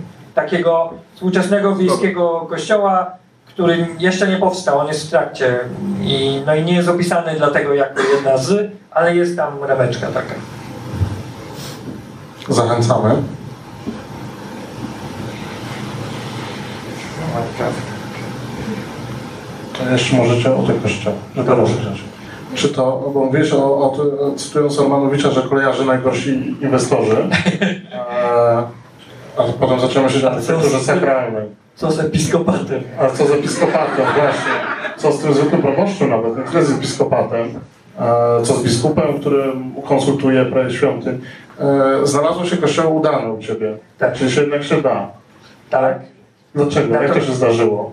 Że mamy świątynię Patrzności Bożej i gdzieś właśnie taki skromny, e, skromny kościółek W Tarnowie nad Wisłą. gra. Tak, w Tarnowie, w Tarnowie nad Wisłą ten kościółek powstał dlatego, że przyjechał tam człowiek, e, pisarz e, z Warszawy i osiedlił się tam. Usłyszał historię drewnianego, modrzewiowego kościoła, który stał w tamtym miejscu, ale był podmywany przez powodzie i zdecydowano się go w końcu przenieść. I usłyszał tę historię i postanowił razem z fundacją taką swoją stworzyć takie miejsce, które nie byłoby rekonstrukcją tego ko kościoła wyniesionego stamtąd, ale byłoby nawiązaniem architektonicznym właśnie do tej historii i coś takiego powstało, jest olśniewające, jest kameralne, właśnie spełnia te kryteria takiej lokalnej architektury, która nie jest na pokaz, tylko jest na potrzebę. E, I e, no i, ale to właśnie, no, jest sobie taki ktoś, lokalny pasjonat go nazwijmy, który ma ciśnienie, kasę e, i chęć i energię do tego, żeby to zrobić. Notabene nie wiem jaki jest stan sakralny tego obiektu teraz, ale w momencie kiedy pisałem, to był taki, że mm, ksiądz z parafii podległej temu, bo to miała być normalna świątynia, przyszedł i powiedział, że nie widzi w tym budynku piękna i zdecydował się nie nadawać mu cech świątyni. W związku z czym póki co, znaczy do momentu, w którym oddawałem książkę, to był stan taki, że e, to nie jest kościół. Znaczy można sobie to nazwać kaplicą, ale nie można, zdaje się, według przepisów kościoła tam robić wszystkich rzeczy związanych z byciem w kościele, bo on nie jest poświęcony. Więc kościół nie widział tam piękna. No ja się nie dziwię, ale e, no, zdarzało się, że powstawały, no jest kościół we Wrocławiu przeze mnie opisany, który dla mnie jest niezwykle piękną architekturą. Bardzo często z tymi kościołami było tak, że one bardzo długo powstawały. 15-20 lat. E, no i jest ten kościół we Wrocławiu taki modernistyczny, kubistyczny, z czerwonej cegły. E, I ksiądz na koniec tej całej inwestycji, która bardzo długo trwała, nie konsultując z architektem tego, postawił na czubku takiego Jezusa gipsu. To, to jest zresztą na zdjęciu, to koniecznie trzeba zobaczyć. Tak. Jakby to zdjęcie Państwa, opowiada wszystko. prostu... Znaczy, to, I ten Jezus wobec tej bryły to jest taki, nie? Więc generalnie wychodzi, że Jezus w kościele jest nieważny. Znaczy, no tak to się kończy, tak? Że po prostu staje się przed kościołem i tam na końcu jest taki mały Jezusek. Nie? nie do końca mam wrażenie, żeby księdzu o to chodziło, ale ksiądz właśnie nie jest architektem i robi co mu się wydaje, no bo na kościele to musi stać Jezus, no i stawia i wychodzi skutek odwrotny. Em, Natomiast y, to jest trochę bardziej złożony problem, bo ja bardzo Państwu polecam projekt, który ja tylko polecam w książce też w formie ramki, architektura siódmego dnia.pl chyba, e, który kompleksowo, całościowo omawia fenomen architektury sakralnej po 1945 roku. E, Ekipa, która to zrobiła, ich tam było kilka osób, wykonała jakąś gigantyczną robotę. Ja nie wiem w ogóle, jak im się to udało, ale nie dość, że sfotografowali sporą część tych obiektów, część sfotografowali z drona, e, część sfotografowali tak po prostu, część mają Street View z Google'a. E, Do tego uruchomili cały system zbierania historii i anegdot o tych kościołach. I nagle się okazuje, że możemy się pośmiać, w każdym mieście jest taki kościół, co do którego ja jak przyjeżdżam, musi pan zobaczyć, ten kościół wygląda jak odwrócony żółw. I, no jakby w każdym mieście jest taki obiekt. Tylko, że czasami za tymi obiektami stoją arcyciekawe historie związane z takim ruchem społecznym związanym z budowaniem tej architektury.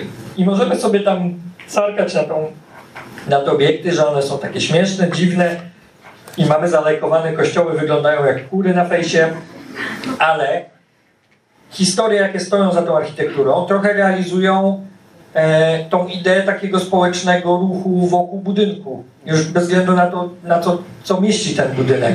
No bo nagle się okazuje, że to były czyny parafian, takie społeczne, że oni się zrzucali kasę, że razem worki z piachem czy cementem przerzucali, że mnóstwo dobrych rzeczy, które dzisiaj byśmy nazwali społeczeństwem obywatelskim, działy się wokół tych kościołów na przykład w latach 80.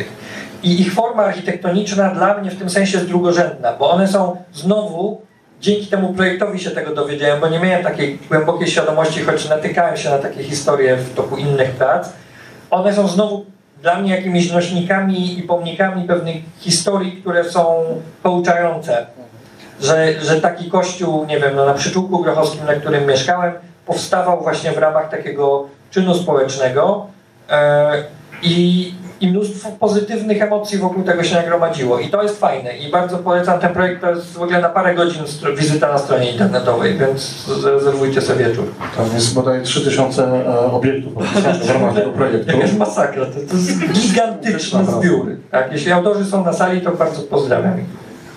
Dobrze. Państwo mają pytania? Czy chcą przejść? Proszę bardzo. Co e, odnośnie wydawania funduszy na, z unijnych e, środków na publiczne jakieś inwestycje, to też trochę, znaczy mam nadzieję, że ten optymizm, że ta transza jakby budynków inwestycji złych się skończy kiedyś.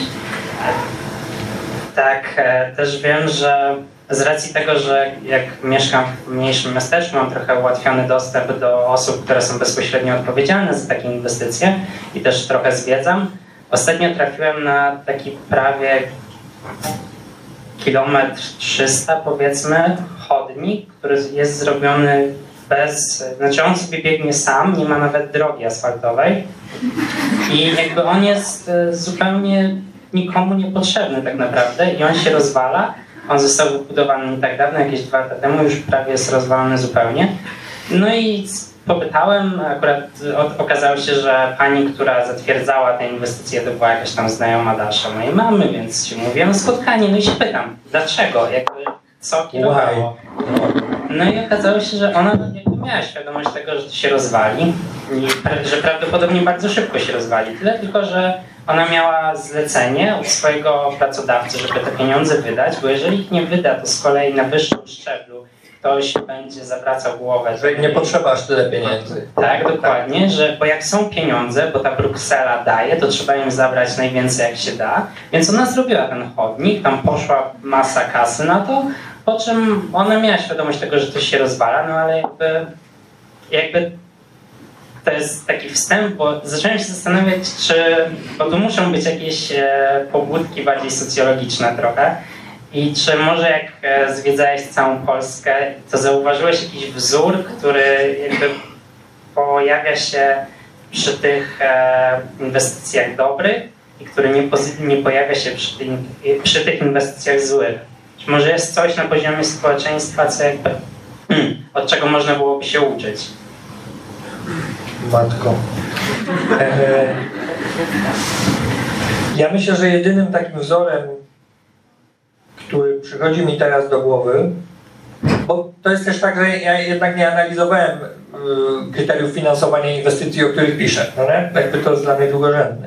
Natomiast jedynym takim wzorem, który wydaje mi się zabezpieczającym przed taką bezsensownością wydawania pieniędzy na chodnik w pole, to jest udział i takie konsultowanie społeczne. Takie rzetelne badanie, jakie są potrzeby i odpowiadanie na te potrzeby architekturą czy jakimś tam działaniem w przestrzeni. E, I to, to jest jedyne. Oczywiście z tym, tym konsultowaniem i tą chęcią do udziału w tych konsultacjach jest bardzo różnie w Polsce, bo też cały czas dzisiaj uczymy się narzędzi tego konsultowania, bo ja bardzo często też pracując nad wanną kolumnadą spotykałem się z taką opinią czy z takimi sytuacjami, że no właściwie wszystko jest konsultowane, tylko często ta konsultacja polega na tym, że wykłada się plan miejscowy w urzędzie miasta i mies- mieszkaniec może przyjść i wyrazić swoją opinię o tym planie.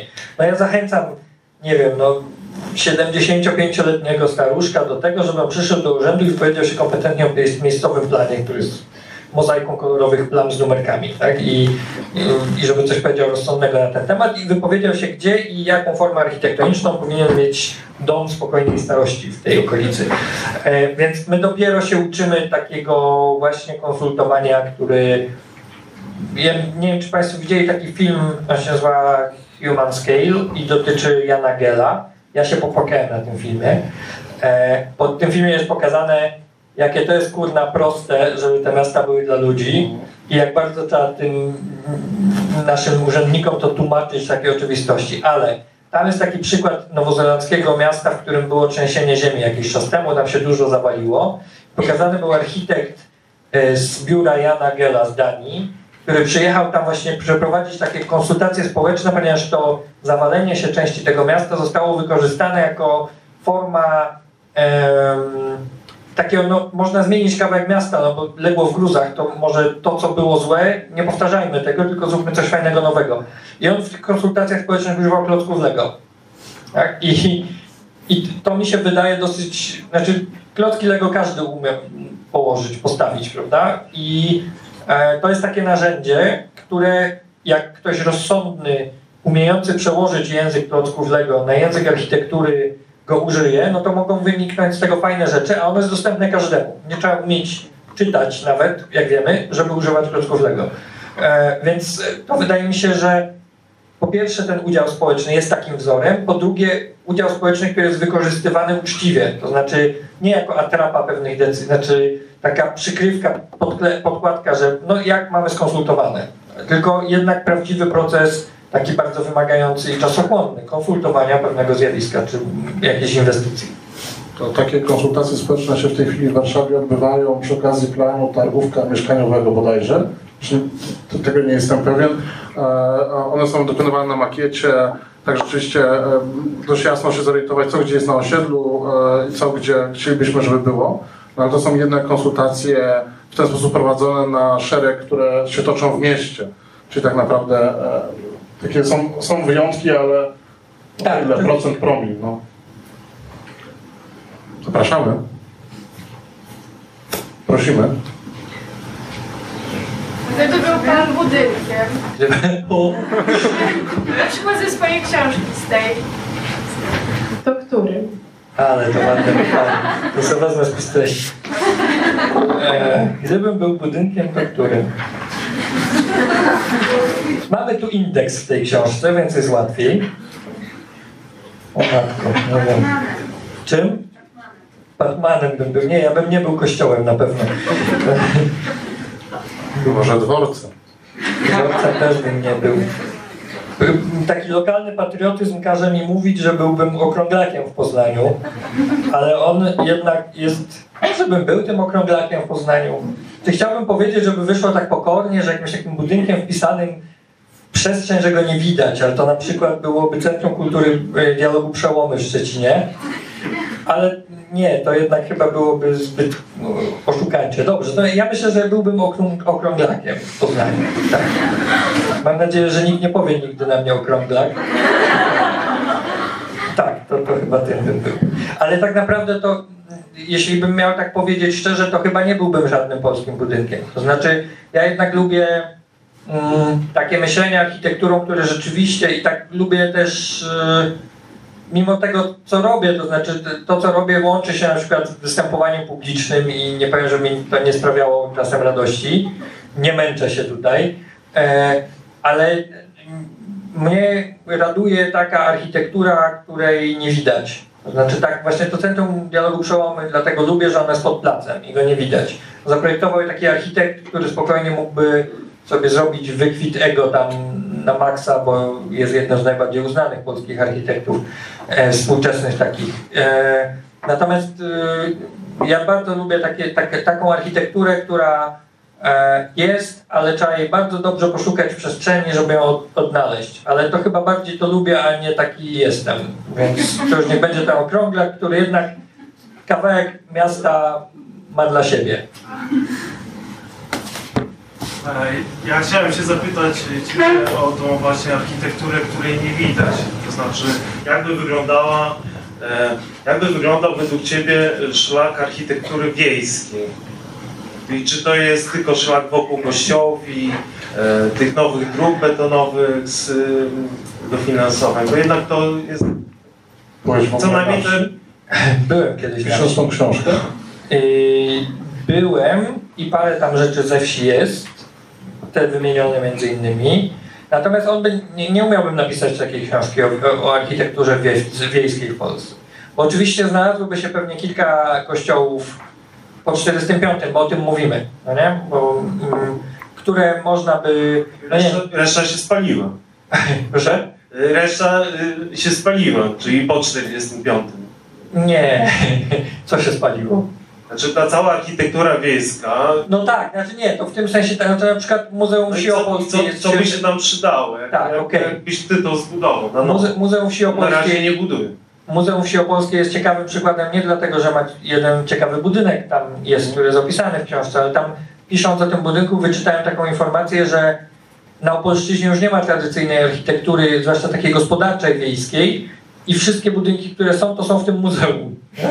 Że one zostały zgromadzone w tym skansenie i, i finał. I może tam gdzieś jeszcze coś stoi za krzakami i nie znaleźli, ale tak generalnie to już nie ma. E, I z tą wsią to niestety tak jest trochę i mnie to straszliwie boli, chociaż nie, nie, żebym planował żyć na wsi, ani nie żeby tam, nie wiem, no ja raczej jestem takim autorem miejskim, tak? Znaczy poruszam się między miastami, opisuję miasta i jakoś lubię miejski klimat.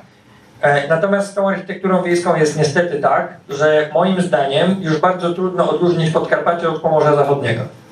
Że one są już bardzo, tak bardzo podobne do siebie, że byłem z, z przyjaciółmi ze dwa lata temu może na Roztoczu na rowerach i słowo honoru mi, czy miałem poczucie, że jestem gdzieś w Wielkopolsce, że to już się właściwie niczym nie różni. Że jeszcze gdzieś za tym pastelowym domem wbudowanym według katalogowego projektu stoi ta wiejska chałupa, ale oni tylko czekają, aż babcia umrze i się tą chałupę zrówna z ziemią. Że nie ma żadnej refleksji nad tym, co tracimy. I tam chyba jest większa rzeź, i tym się nie zająłem, i nie wiem, może kiedyś się zajmę.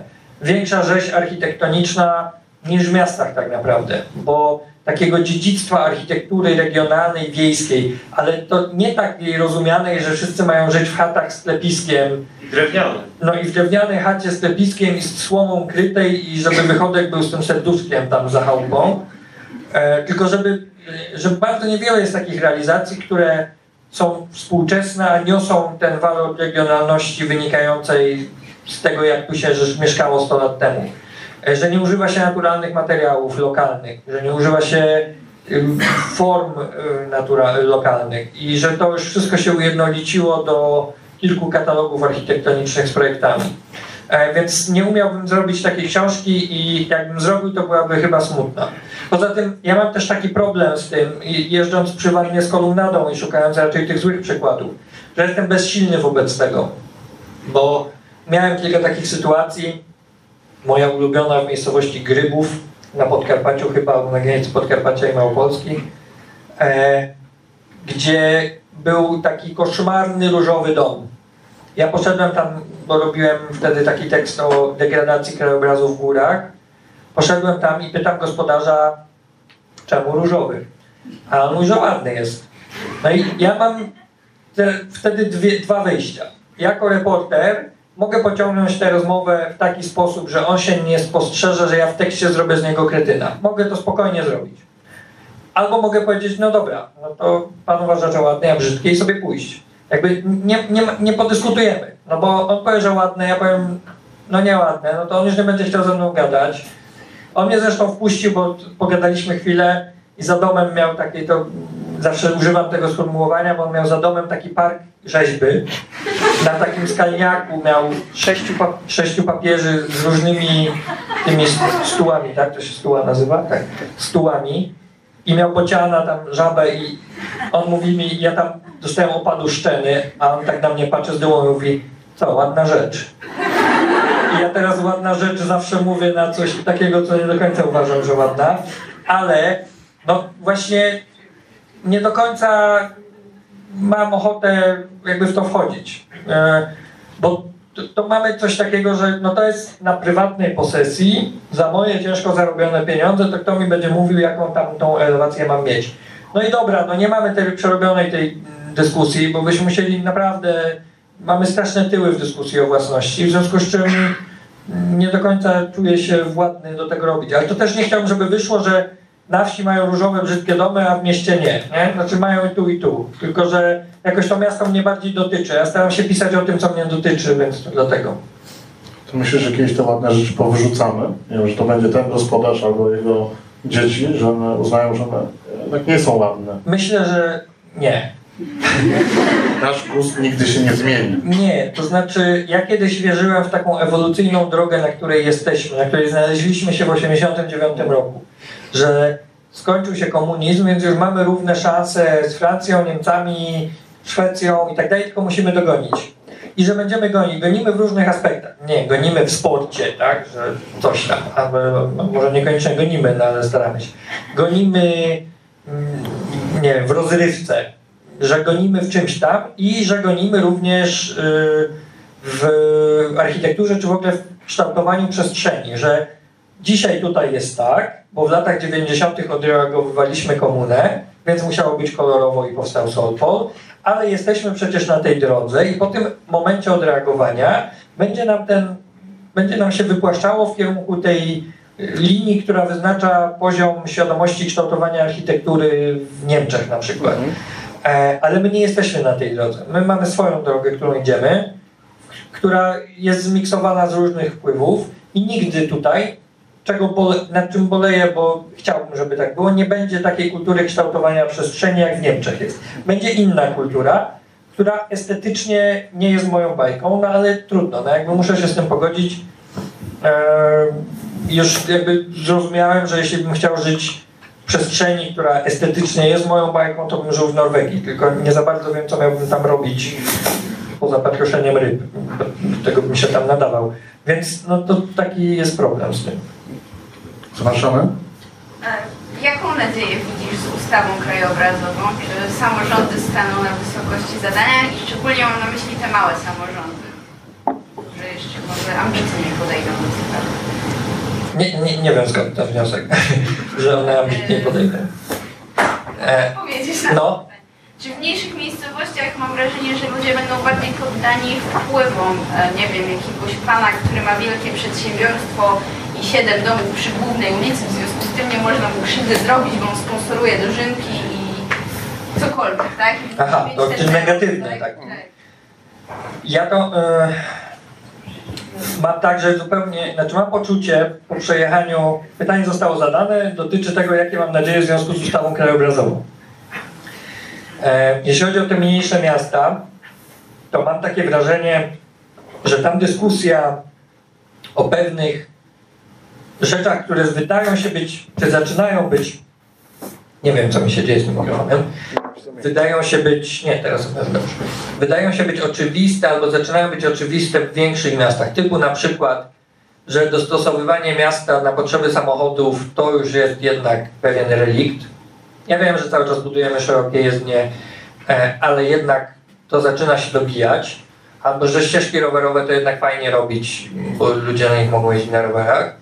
To w tych mniejszych miastach nie wszędzie, a przejechałem ostatnio 31 tych mniejszych, nie wszędzie ta dyskusja jest na tym poziomie, co na duży, w dużych miastach. I boleję. Jak sobie słucham prezydentów tych mniejszych miast, to mam poczucie, że rozmawiam z kimś, kto tkwi cały czas w latach 70. Jak słucham prezydentów dużych miast, to mam poczucie, że tkwi, rozmawiam z kimś, kto tkwi na przełomie lat 80. i 90. Czyli jakby z różnymi wyjątkami, nie? Ale tak generalnie.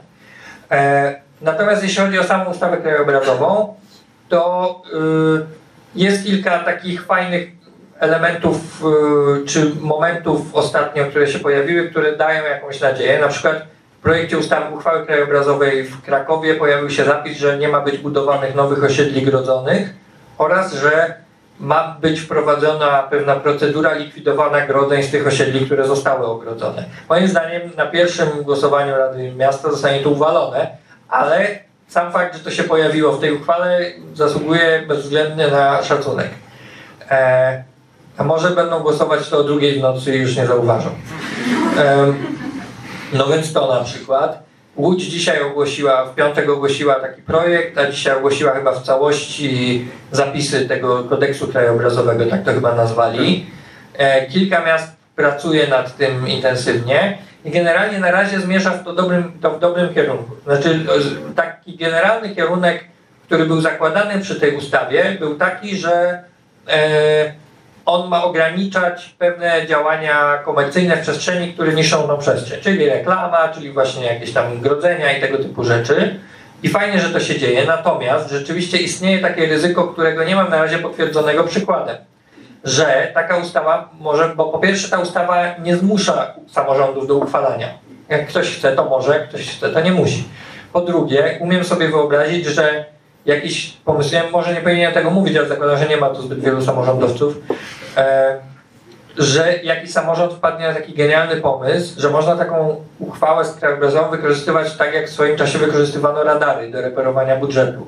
Że mamy tyle przestrzeni, mamy tyle przestrzeni, w której możemy pozawieszać reklamy i czerpać z tego pieniądze, bo możemy ustalić opłaty od, tej, tych reklam, że, że do boju. No bo generalnie mogłoby się tak wydarzyć. No mam nadzieję, że się tak nie wydarzy. Generalnie jest tak, że ja widzę nadzieję na poprawę takich podstawowych, ale nie najważniejszych rzeczy, które toczą polską przestrzeń, czyli tej reklamy i tego typu rzeczy. Natomiast to, co toczy polską przestrzeń najbardziej, czyli taki chaos architektoniczny, e, suburbanizacja, mm, brak jakiegokolwiek nawiązania i harmonii, czy troski o harmonii w projektowaniu w miastach, to ta ustawa nie rozwiąże tego moim zdaniem. I to wynika z dziurawej ustawy o planowaniu i zagospodarowaniu, która nadal jest dziurawa i tyle. I, i te problemy, które. Bo ta reklama, ona jest najczęstszym tematem przy rozmawianiu o polskiej przestrzeni, bo rzeczywiście to jest takie dosyć wizualne, wszyscy wiemy, wszyscy już wiemy i nie, nie jest to dyskusyjne, że to jest jakby szpeci nam te miasta. E, łatwo o tym dyskutować, natomiast to jest najprostsze. Wystarczą czążki albo przecinak i można sobie usunąć tą reklamę, prawda? I to, to nie jest naj, największy problem taki logistyczny zrobić porządek z tym. Największy problem to jest to, co się dzieje na przedmieściach albo to, w jaki sposób są zabudowane miasta, w jaki sposób projektuje się układy komunikacyjne w tych miastach, że one są dostosowane pod samochód i tego ta ustawa nie, nie rozwiązuje, więc w tym sensie nie mam żadnych nadziei, a chyba trochę ją sfetyszyzowano, że teraz już polska przestrzeń będzie super, bo będziemy mieli tą uchwałę. E, jeżeli pozwolisz, nawiążę, nawiążę do Twojej poprzedniej książki. Tam e, obraz polityki mieszkaniowej w ciągu ostatnich 25 lat jest jednoznacznie negatywny, który budowa tej książki. Moje pytanie jest takie, czy były wśród tych partii, które przebijały się władzy, bądź ministrów, które się przebijały w ciągu tych ostatnich 25 lat, jacykolwiek, których uznałbyś, że ich bilans był pozytywny w zakresie polityki mieszkaniowej w ciągu tych ostatnich 25 lat? To zależy, jak określić bilans. Znaczy, jeżeli za bilans uznamy. E... Więcej dobrego zrobili niż złego. Okej, okay, to, to dosyć upraszcza sprawę. Chciałem zapytać, na ilość, ilość oddanych metrów kwadratowych mieszkań komunalnych czy TBS-owskich, no to tu bym miał problem. Ale jeśli chodzi o więcej dobrego niż złego, no to oni się pojawiają w tej książce. To znaczy, z jednej strony mamy Irenę Herbst czy Andrzeja Bratkowskiego, czyli mm, ministrów y, czy wiceministrów z czasów y, no, początku lat 90. Z drugiej strony mamy Sławomira Najnigiera z Urzędu Mieszkalnictwa, później ministra e, z rządu Jerzego Buzka. Mamy Piotra Męca, dzisiaj wiceprezydenta Szczecina, który to Szczecin pod względem mieszkań TBS-owskich i takiego rozwiązywania problemu mieszkaniowego, także dlatego, że trochę miał inną strukturę własności mieszkań, no bo to było niemieckie miasto, więc jakby nie było problemu reprywatyzacji. E, no to, to ja bym ich bezwzględnie wskazał jako takie osoby, i mnie jest, ja największy żal czuję w związku z tym, nie do nich, tylko do tego, że mieliśmy ludzi, którzy umieli się wypowiedzieć, znali rozwiązania i umieli je zaproponować. Oczywiście możemy dyskutować, czy w tamtym momencie i w tamtej sytuacji ekonomicznej Polskę było stać na te rozwiązania, czy nie, ale nie było dyskusji nad tymi rozwiązaniami, one po prostu zostały wrzucone do kosza w pewnym momencie. Natomiast jeśli bym miał wskazać takie osoby, to to są oni właśnie. Natomiast wskazujesz, tak jak mówisz, osoby, natomiast całej jakiejś siły politycznej. Nie, siły politycznej nie umiem wskazać, nie, absolutnie. Wszyscy mieli to w nosie i to nie ulega wątpliwości. To już to rozmawiamy prawie półtorej godziny, to proponuję jeszcze, nie wiem, może dwa, e, dwa pytania i zapraszamy do składania hołdów osobistych, proszenia autografy i dyskusji indywidualnych z autorem. Jestem gotów, tak, mamy jeszcze pytanie. Tak, ja mam takie pytanie. E, napisałeś dużo o dobrej i złej architekturze. E, nie wiem, czy czasami w nocy przed zaśnięciem nie masz takiego wrażenia, że minąłeś się z powołaniem i trzeba było zostać architektem? Nie mam. I coś projektować? Nie, nie mam. Ja, ja słabo rysuję, to po pierwsze. koszmarnie rysuje. Zawsze zazdrościłem Rafałowi Milachowi, że jest taki fotograf wspaniały, który czasem pokazuje na swoim blogu e, rysunki, za pomocą których przygotowuje się mentalnie do zrobienia zdjęcia. I te rysunki zawsze są takie fajne. Kiedyś, bardzo dawno też próbowałem robić takie rysunki, które powodują, że ja sobie zaplanuję na przykład jakąś portret mam zrobić. Zawsze wychodził taki ludzik z głową, uśmiechem i takim szkielecikiem i palcami takimi, nie umiem. Więc nie rysuję źle i źle liczę, więc jakby jako architekt to tak średnio. Mhm, Ale gdybyś dobrze rysował i dobrze liczył e, i mógł coś zaprojektować, Babcia miała wąsy, to by była dziadek. E, to co by to było? Nie wiem, e, bar mleczny, dom mieszkalny, dworzec, nie wiem. Nie, ja robię to, co ja chcę robić. Ja nie umiem odpowiedzieć na to pytanie. No, nie, nie ma nic, czego. Znaczy nie ma czegoś takiego, co ja bym chciał robić, a nie robię. Ja piszę książki, robię zdjęcia i bardzo mi z tym dobrze. I zupełnie nie umiem odpowiedzieć na pytanie, co ja bym chciał zaprojektować. Nie. Mogę odpowiedzieć na to, o czym ja bym chciał napisać, ale zupełnie nie umiem odpowiedzieć na to, co bym chciał zaprojektować. E, To, Tak. e, to ja chciałam wrócić do historii e, różowego, różowego domu. I takie dwa krótkie pytania o motywację i tego pana i motywację... Gdzie pani jest, bo ja pani nie widzę. Tak, tu Tu, jest. To. dobrze. E, Po pierwsze, jak w Twoim odbiorze, dajmy na tak, e, ten, e, ten człowiek, czy, czy ten różowy dom, czy też jako takie odreagowywanie e, właśnie po 89, e, po, po, po szarych czasach socjalizmu. Po drugie, skąd taka niewiara, że a jego dzieci może stwierdzą, że to jest brzydkie, taka niewiara w ten indywidualny gust, że on też będzie jednak jakoś tam wzrastał. Ta niewiara bierze się stąd, że proces tego wzrastania, który obserwuję w ostatnim czasie, czy w czasie, w którym się zajmuję tymi tematami, a te tematy są mi bliskie od początku pracy zawodowej, czyli nie wiem, od 2004 roku powiedzmy, e, nie daje mi poczucia, że za mojego życia doczekam jakiejś radykalnej zmiany. Że oczywiście w jakimś tam znaczy, jak widzę na przykład taką inwestycję właśnie jak ta długa linia metra, to widzę też pewne działanie władzy publicznej, która sprzyja tego typu e, prostym komunikatom architektonicznym, które są, się łatwiej sprzedają, za pomocą których łatwiej zapunktować i które nie formują tego poczucia estetyki e, i takiej refleksji nad tym, że to może jest trochę przegadane. E, więc stąd ten brak nadziei. E, druga rzecz, to pierwsze pytanie dotyczyło skąd to się wzięło, że to tam jest, tak? Czy- Tak, tak. Jak, jak, jak widzisz, no pobudki u tego człowieka, tak, który stawia sobie na przykład taki dom w takim kolorze, jak ty to interpretujesz. Znaczy ta, ta pobudka jest prosta, no tak jest ładnie. Dobrze, racja. Znaczy nie, bo to, to, to jest jedyna odpowiedź tak naprawdę. No, I dlatego jestem bezsilny wobec tego, no bo trochę nie umiem z tym dyskutować, a nie chcę... Mu, co ja mu teraz zrobię? Nie, Wykład? myślałam tutaj o jakiejś, e, no bo często, często obwinia się jakąś taką, e, mimo wszystko, e, czasy, czasy socjalizmu. Jakoś tam w różny sposób próbuje się... To oczywiście, że tak, ale ja nie wierzę w tłumaczenie wszystkiego socjalizmem, bo e, odreagow... po pierwsze ten socjalizm nie był taki paździerzowaty i powstało tam trochę dobrych rzeczy, ale oczywiście to nie jest e, jedyne usprawiedliwienie. Druga rzecz jest taka, że bardzo często takie rzeczy powstają, czy takie działania, za takimi działaniami stoją ludzie, którzy tego socjalizmu właściwie nie pamiętają. Bo nie widzieli na wsi za wiele. Tak. E, no dobra, tego nie wiemy. Znaczy ja, ja nie umiem tego oceniać. E, ja też nie pamiętam socjalizmu właściwie, bo miałem 8 lat jak się skończył i wszystko co z niego wyniosłem to kolejka po gumę donat. No, tego się traumy nie ma. E, więc ja nie lubię tego tłumaczenia socjalizmu. No, coraz częściej się, znaczy coraz częściej tłumaczy się tym socjalizmem to, a już nowe pokolenia ludzi, którzy nie mieli z tym związku, wchodzą i, i oni nie mają tej konotacji.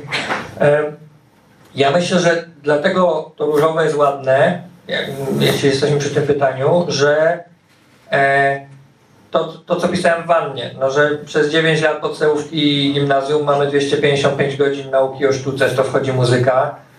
a duńskie dziecko ma przez rok 260 godzin. No i duńskie miasto wygląda lepiej niż polskie miasto. No i to oczywiście nie jest jedyne wytłumaczenie, bo Rumun ma więcej niż Polak, a Rumunia wygląda gorzej niż Polska moim zdaniem. Więc, ale to trochę coś w tym jest. No, jak nas nikt nie nauczył języka architektury, no to jak my mamy o niej dyskutować i jak, jak mamy, jeżeli widzimy zdanie i ono jest nie napi napisane nie po polsku, ma błąd gramatyczny, no to każdy, kto skończył 8 klas podstawówki, umie wychwycić ten błąd. Przynajmniej głęboko w to wierzę, że tak jest. Albo każdy, kto ma maturę. To są podstawówką, to może nie szalejmy. Wiele osób, które mają maturę. Wiele osób, które, większość osób, które mają maturę, potrafią znaleźć oczywisty błąd gramatyczny w zdaniu. Natomiast. Yy, no już muszę przestać mówić. Yy, natomiast, gdy widzimy jakiś oczywisty błąd, w takim sensie, że jeden budynek obok drugiego stoi i to się ma nijak jedno do drugiego i jest kompletny brak harmonii w tym wszystkim, to nikt nas nie nauczył w szkole tego, w związku z czym no nie mamy jak o tym dyskutować, dlatego różowe z pistacjowym będzie się podobało bardziej niż nie różowe z pistacjowym. Proszę Państwa, ja tu przyszedłem tylko dlatego, że księga zachwytu. I mnie to zachwyciło, że w tym kraju, gdzie wszyscy się kłócą, nagle ktoś jest czymś... I to w takim momencie. I muszę Państwu powiedzieć, że ponad 20 lat temu na Urczynowie było 14 miejsc, gdzie powinno być szkoła, a nie było żadnej. I grupa osób sobie powiedziała, kto Polakom broni tego. I wszyscy z zachwytem zaczęli pierwszą niepubliczną szkołę budować. Jak trzeba było halę budować z dużymi przesłami drewnianymi, to akurat dwie firmy się zaczęły tym e, zajmować, to myśmy to od razu zaanektowali. Wobec tego życzę Państwu też, że, żeby z zachwytem zrobić coś nowego. Natomiast, e, proszę Pana, ja odnośnie różowego koloru. Dwa, Nie, momencie, dwa tysiące lat temu powiedziano de gustibus non disputatum. I to obowiązuje. Nie wierzę w to zdanie. Ono ma moc działania bomby atomowej, e, ale nie wierzę w to zdanie. Pan jeszcze ma pytanie. Dobry wieczór, Tomasz Żonaczu. Ja mam pytanie o takie szersze obserwacje, być, być może masz, bo jest, jest ten kościół jak odwrócony żółw, jest ten różowy dom, e, chaos e, ogólny, architektoniczny, nie, nie zawsze najlepiej wydawane pieniądze. To są pewne cechy fenomenu, które ty przedstawiasz e, okryte takim jednym dachem polskość. I pytanie jest takie, czy twoim zdaniem są to, jest to fenomen który dotyczy tylko Polski, czy jest to fenomen, który dotyczy być może tylko tak zwanego bloku wschodniego, też te kwestie modernizmu, że budynek brzydki post PRL-u, czy, czy jest to jakiś taki bardziej globalny może, mo, może fenomen, bardziej globalne zjawisko, że nie zawsze wszystko jest tak, tak idealne, jak by się wydawało, że powinno być. Dziękuję. Czy chaos przez... Ta książka jest naprawdę o zachwytach, a my, my znowu o tym chaosie. E, ja uważam, że część tych rzeczy, e, które opisują polski, polski chaos w przestrzeni, jest uniwersalna dla e, większej grupy krajów, bardziej położonych na wschód od nas niż na zachód. E, oczywiście znajdę też miejsca, dosyć często dostawałem wiadomości albo jakieś takie komunikaty, że we Włoszech to też są takie miejsca, w których jest właśnie burdel w przestrzeni. No są, ale mam takie poczucie, że jest ich trochę mniej niż u nas. E, ja uważam, że mm, nie umiem jeszcze tego opisać. Pewnie bym to zrobił w jakimś dużym eseju. Musiałbym sobie usiąść i się zastanowić, że, że da się opisać pewne cechy polskości za pomocą polskiej przestrzeni. Że one są dosyć mm, lokalne, natomiast one mają źródła w tym, w jakim regionie jesteśmy, do czego jesteśmy podpięci. E, i że na przykład Czechy są trochę obok, mimo że były w tym samym bloku. Że to jednak, że Słowacja już bardziej, a Czechy mniej. E, że że to, to, to jest, jak, ale nie umiem tak zrobić takiej listy. Myślę, że tutaj przekraczamy pewną granicę kulturową, która łączy nas ze wschodem. I to widać w estetyce. Zresztą to świetnie napisał Ziemek Szczerek e, w Przyjdzie Mordor i na Żyle, kiedy pisze podróżuje, znaczy ten jego bohater podróżuje po Ukrainie i ma straszną bekę z tej Ukrainy, że tam taki syf, taki swołość, tą słoninę jedzą, wódkę piją i w ogóle dzicz. I podróżuje, spotyka tam Niemkę i ta Niemka mu mówi, ty z czego ty tak lejesz, u was jest tak samo. Tak? E, I oczywiście my może widzimy jakieś subtelności, pewne inności, ale ktoś z Niemiec czy z Francji, to tu wjeżdża w ten region i potem to już ma kontynuację. E, I ja się z tym zgadzam. Nie jest pewna kontynuacja ze wschodem, niewiele jest kontynuacji z zachodem. E, I tak, no to w tym sensie nie wiem, czy odpowiedziałem na pytanie, ale mam nadzieję, że tak. Tak, tak. Rozmawiamy o postmodernizmie, o modernizmie, postmodernizmie jakkolwiek. Czy z perspektywy czasu będziemy rozmawiali o stylu unijnym? Wow. Nie wiem. E, będziemy rozmawiali nie wiem, czy o stylu unijnym, bo dzisiaj to w ogóle trudno mówić o jakimś takim wspólnym stylu. Natomiast na pewno będziemy mówili o pewnej, e, czy nie wiem, czy na pewno, ale tak mi się wydaje, że jak będziemy opisywali historię miast, ja teraz dosyć dużo książek czytam, które są dziejami różnych miast. Dzieje Ostrołęki, dzieje Łomży, dzieje czegoś tam. Tam jest zawsze taki roz, rozdział rozwój przestrzenny w tych książkach. Urbanistyka i rozwój przestrzenny. To tam zawsze kilka stron. I w tych rozdziałach są opisane różne momenty w dziejach tego rozwoju przestrzennego tych miast. I na pewno będziemy o tym pisali w kontekście unijnych środków, że zostały wysprzątane pewne przestrzenie, że rynek zyskał nowe oblicze. Nie wiem, czy będziemy pisali, że wycięto te drzewa, ale że na pewno będziemy pisali, że powstała fontanna, no to jest obligo, e, że coś takiego będzie. Nie wiem, czy to będzie styl unijny. Myślę, że da się takie rzeczy że myślę, że ta, ta fontanna to jest coś takiego, co jest stylem unijnym, że kostka brukowa, ta taka najtańsza, tylko że w różne wzory i kolorowa, to jest styl unijny, że wyrównanie chodników i wprowadzenie ławeczek i zieleni na rondzie, ta zieleń na rondzie mnie zawsze wzrusza, to jest styl unijny. Że pewnie by można tak prześmiewczo zdefiniować taki styl. To dobry pomysł, może napiszę feriezę o tym. E, tak, to, to, w tym sensie tak, ale nie wiem, czy w odniesieniu do, do architektury to chyba mniej. Bardziej takich założeń publicznych, parczków, y, skwerków, rąd i rynków. Tak, jeszcze można. Chyba.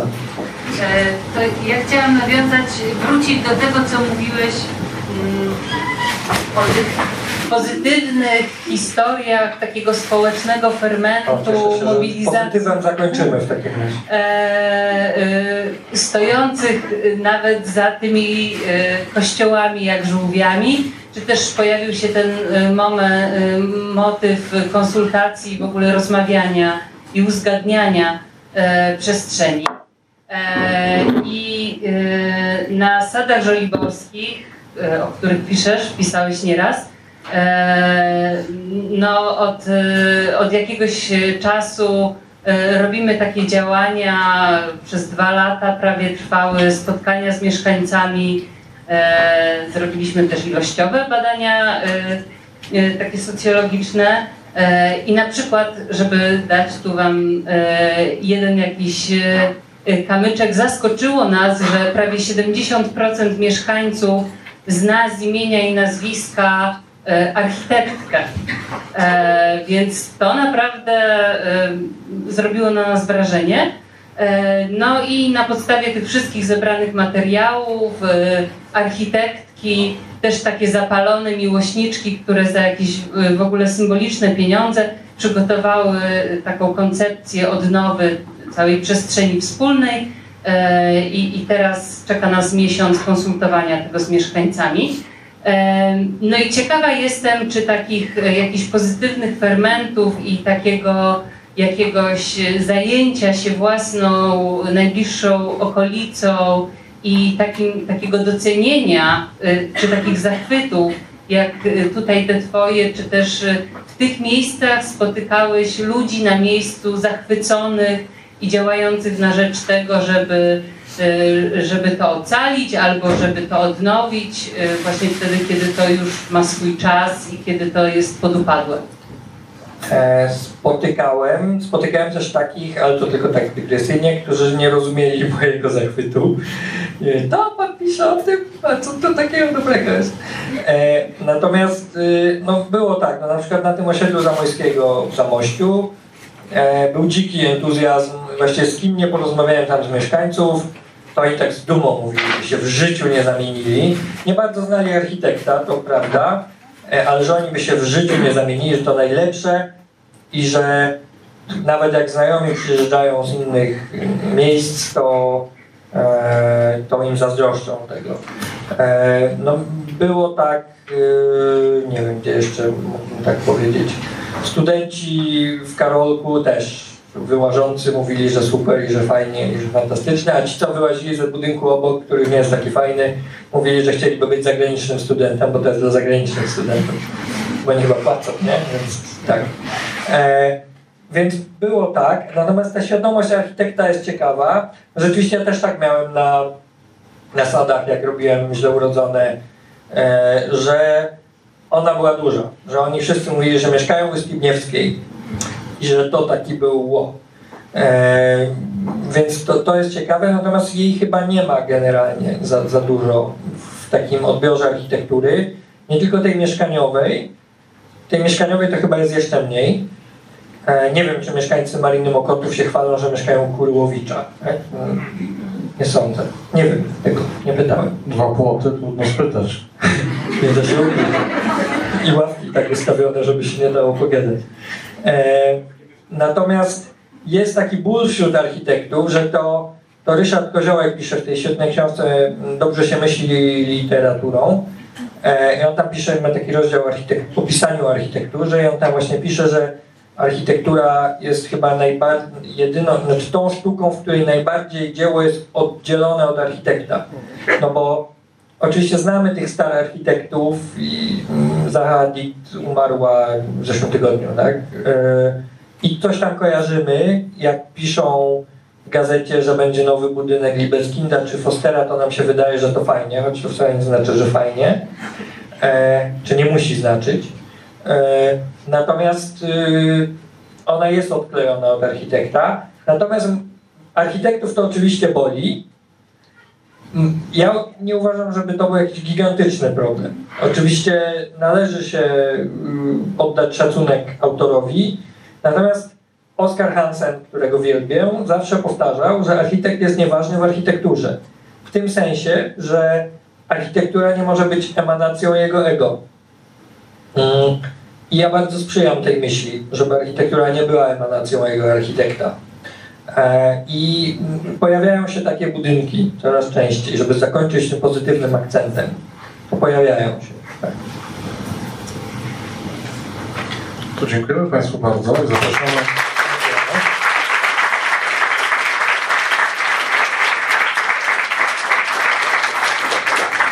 Ty nie odchodzisz, podpisujesz książki. Ja tu sobie będę siedział. Tak? Zapraszamy.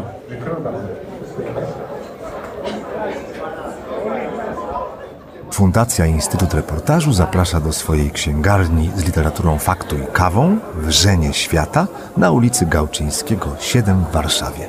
Wejście przez bramy Nowy Świat 48 i Nowy Świat 52. Podcast wspierany jest przez Fundację Otwórz się. Możesz pomóc w tworzeniu kolejnych audycji, przekazując dotacje na stronie otwórzsie.org.pl. Dziękujemy. Zapraszam do słuchania pozostałych podcastów Wikiradia. Można znaleźć je na stronie podcasty.info ukośnik Wikiradio.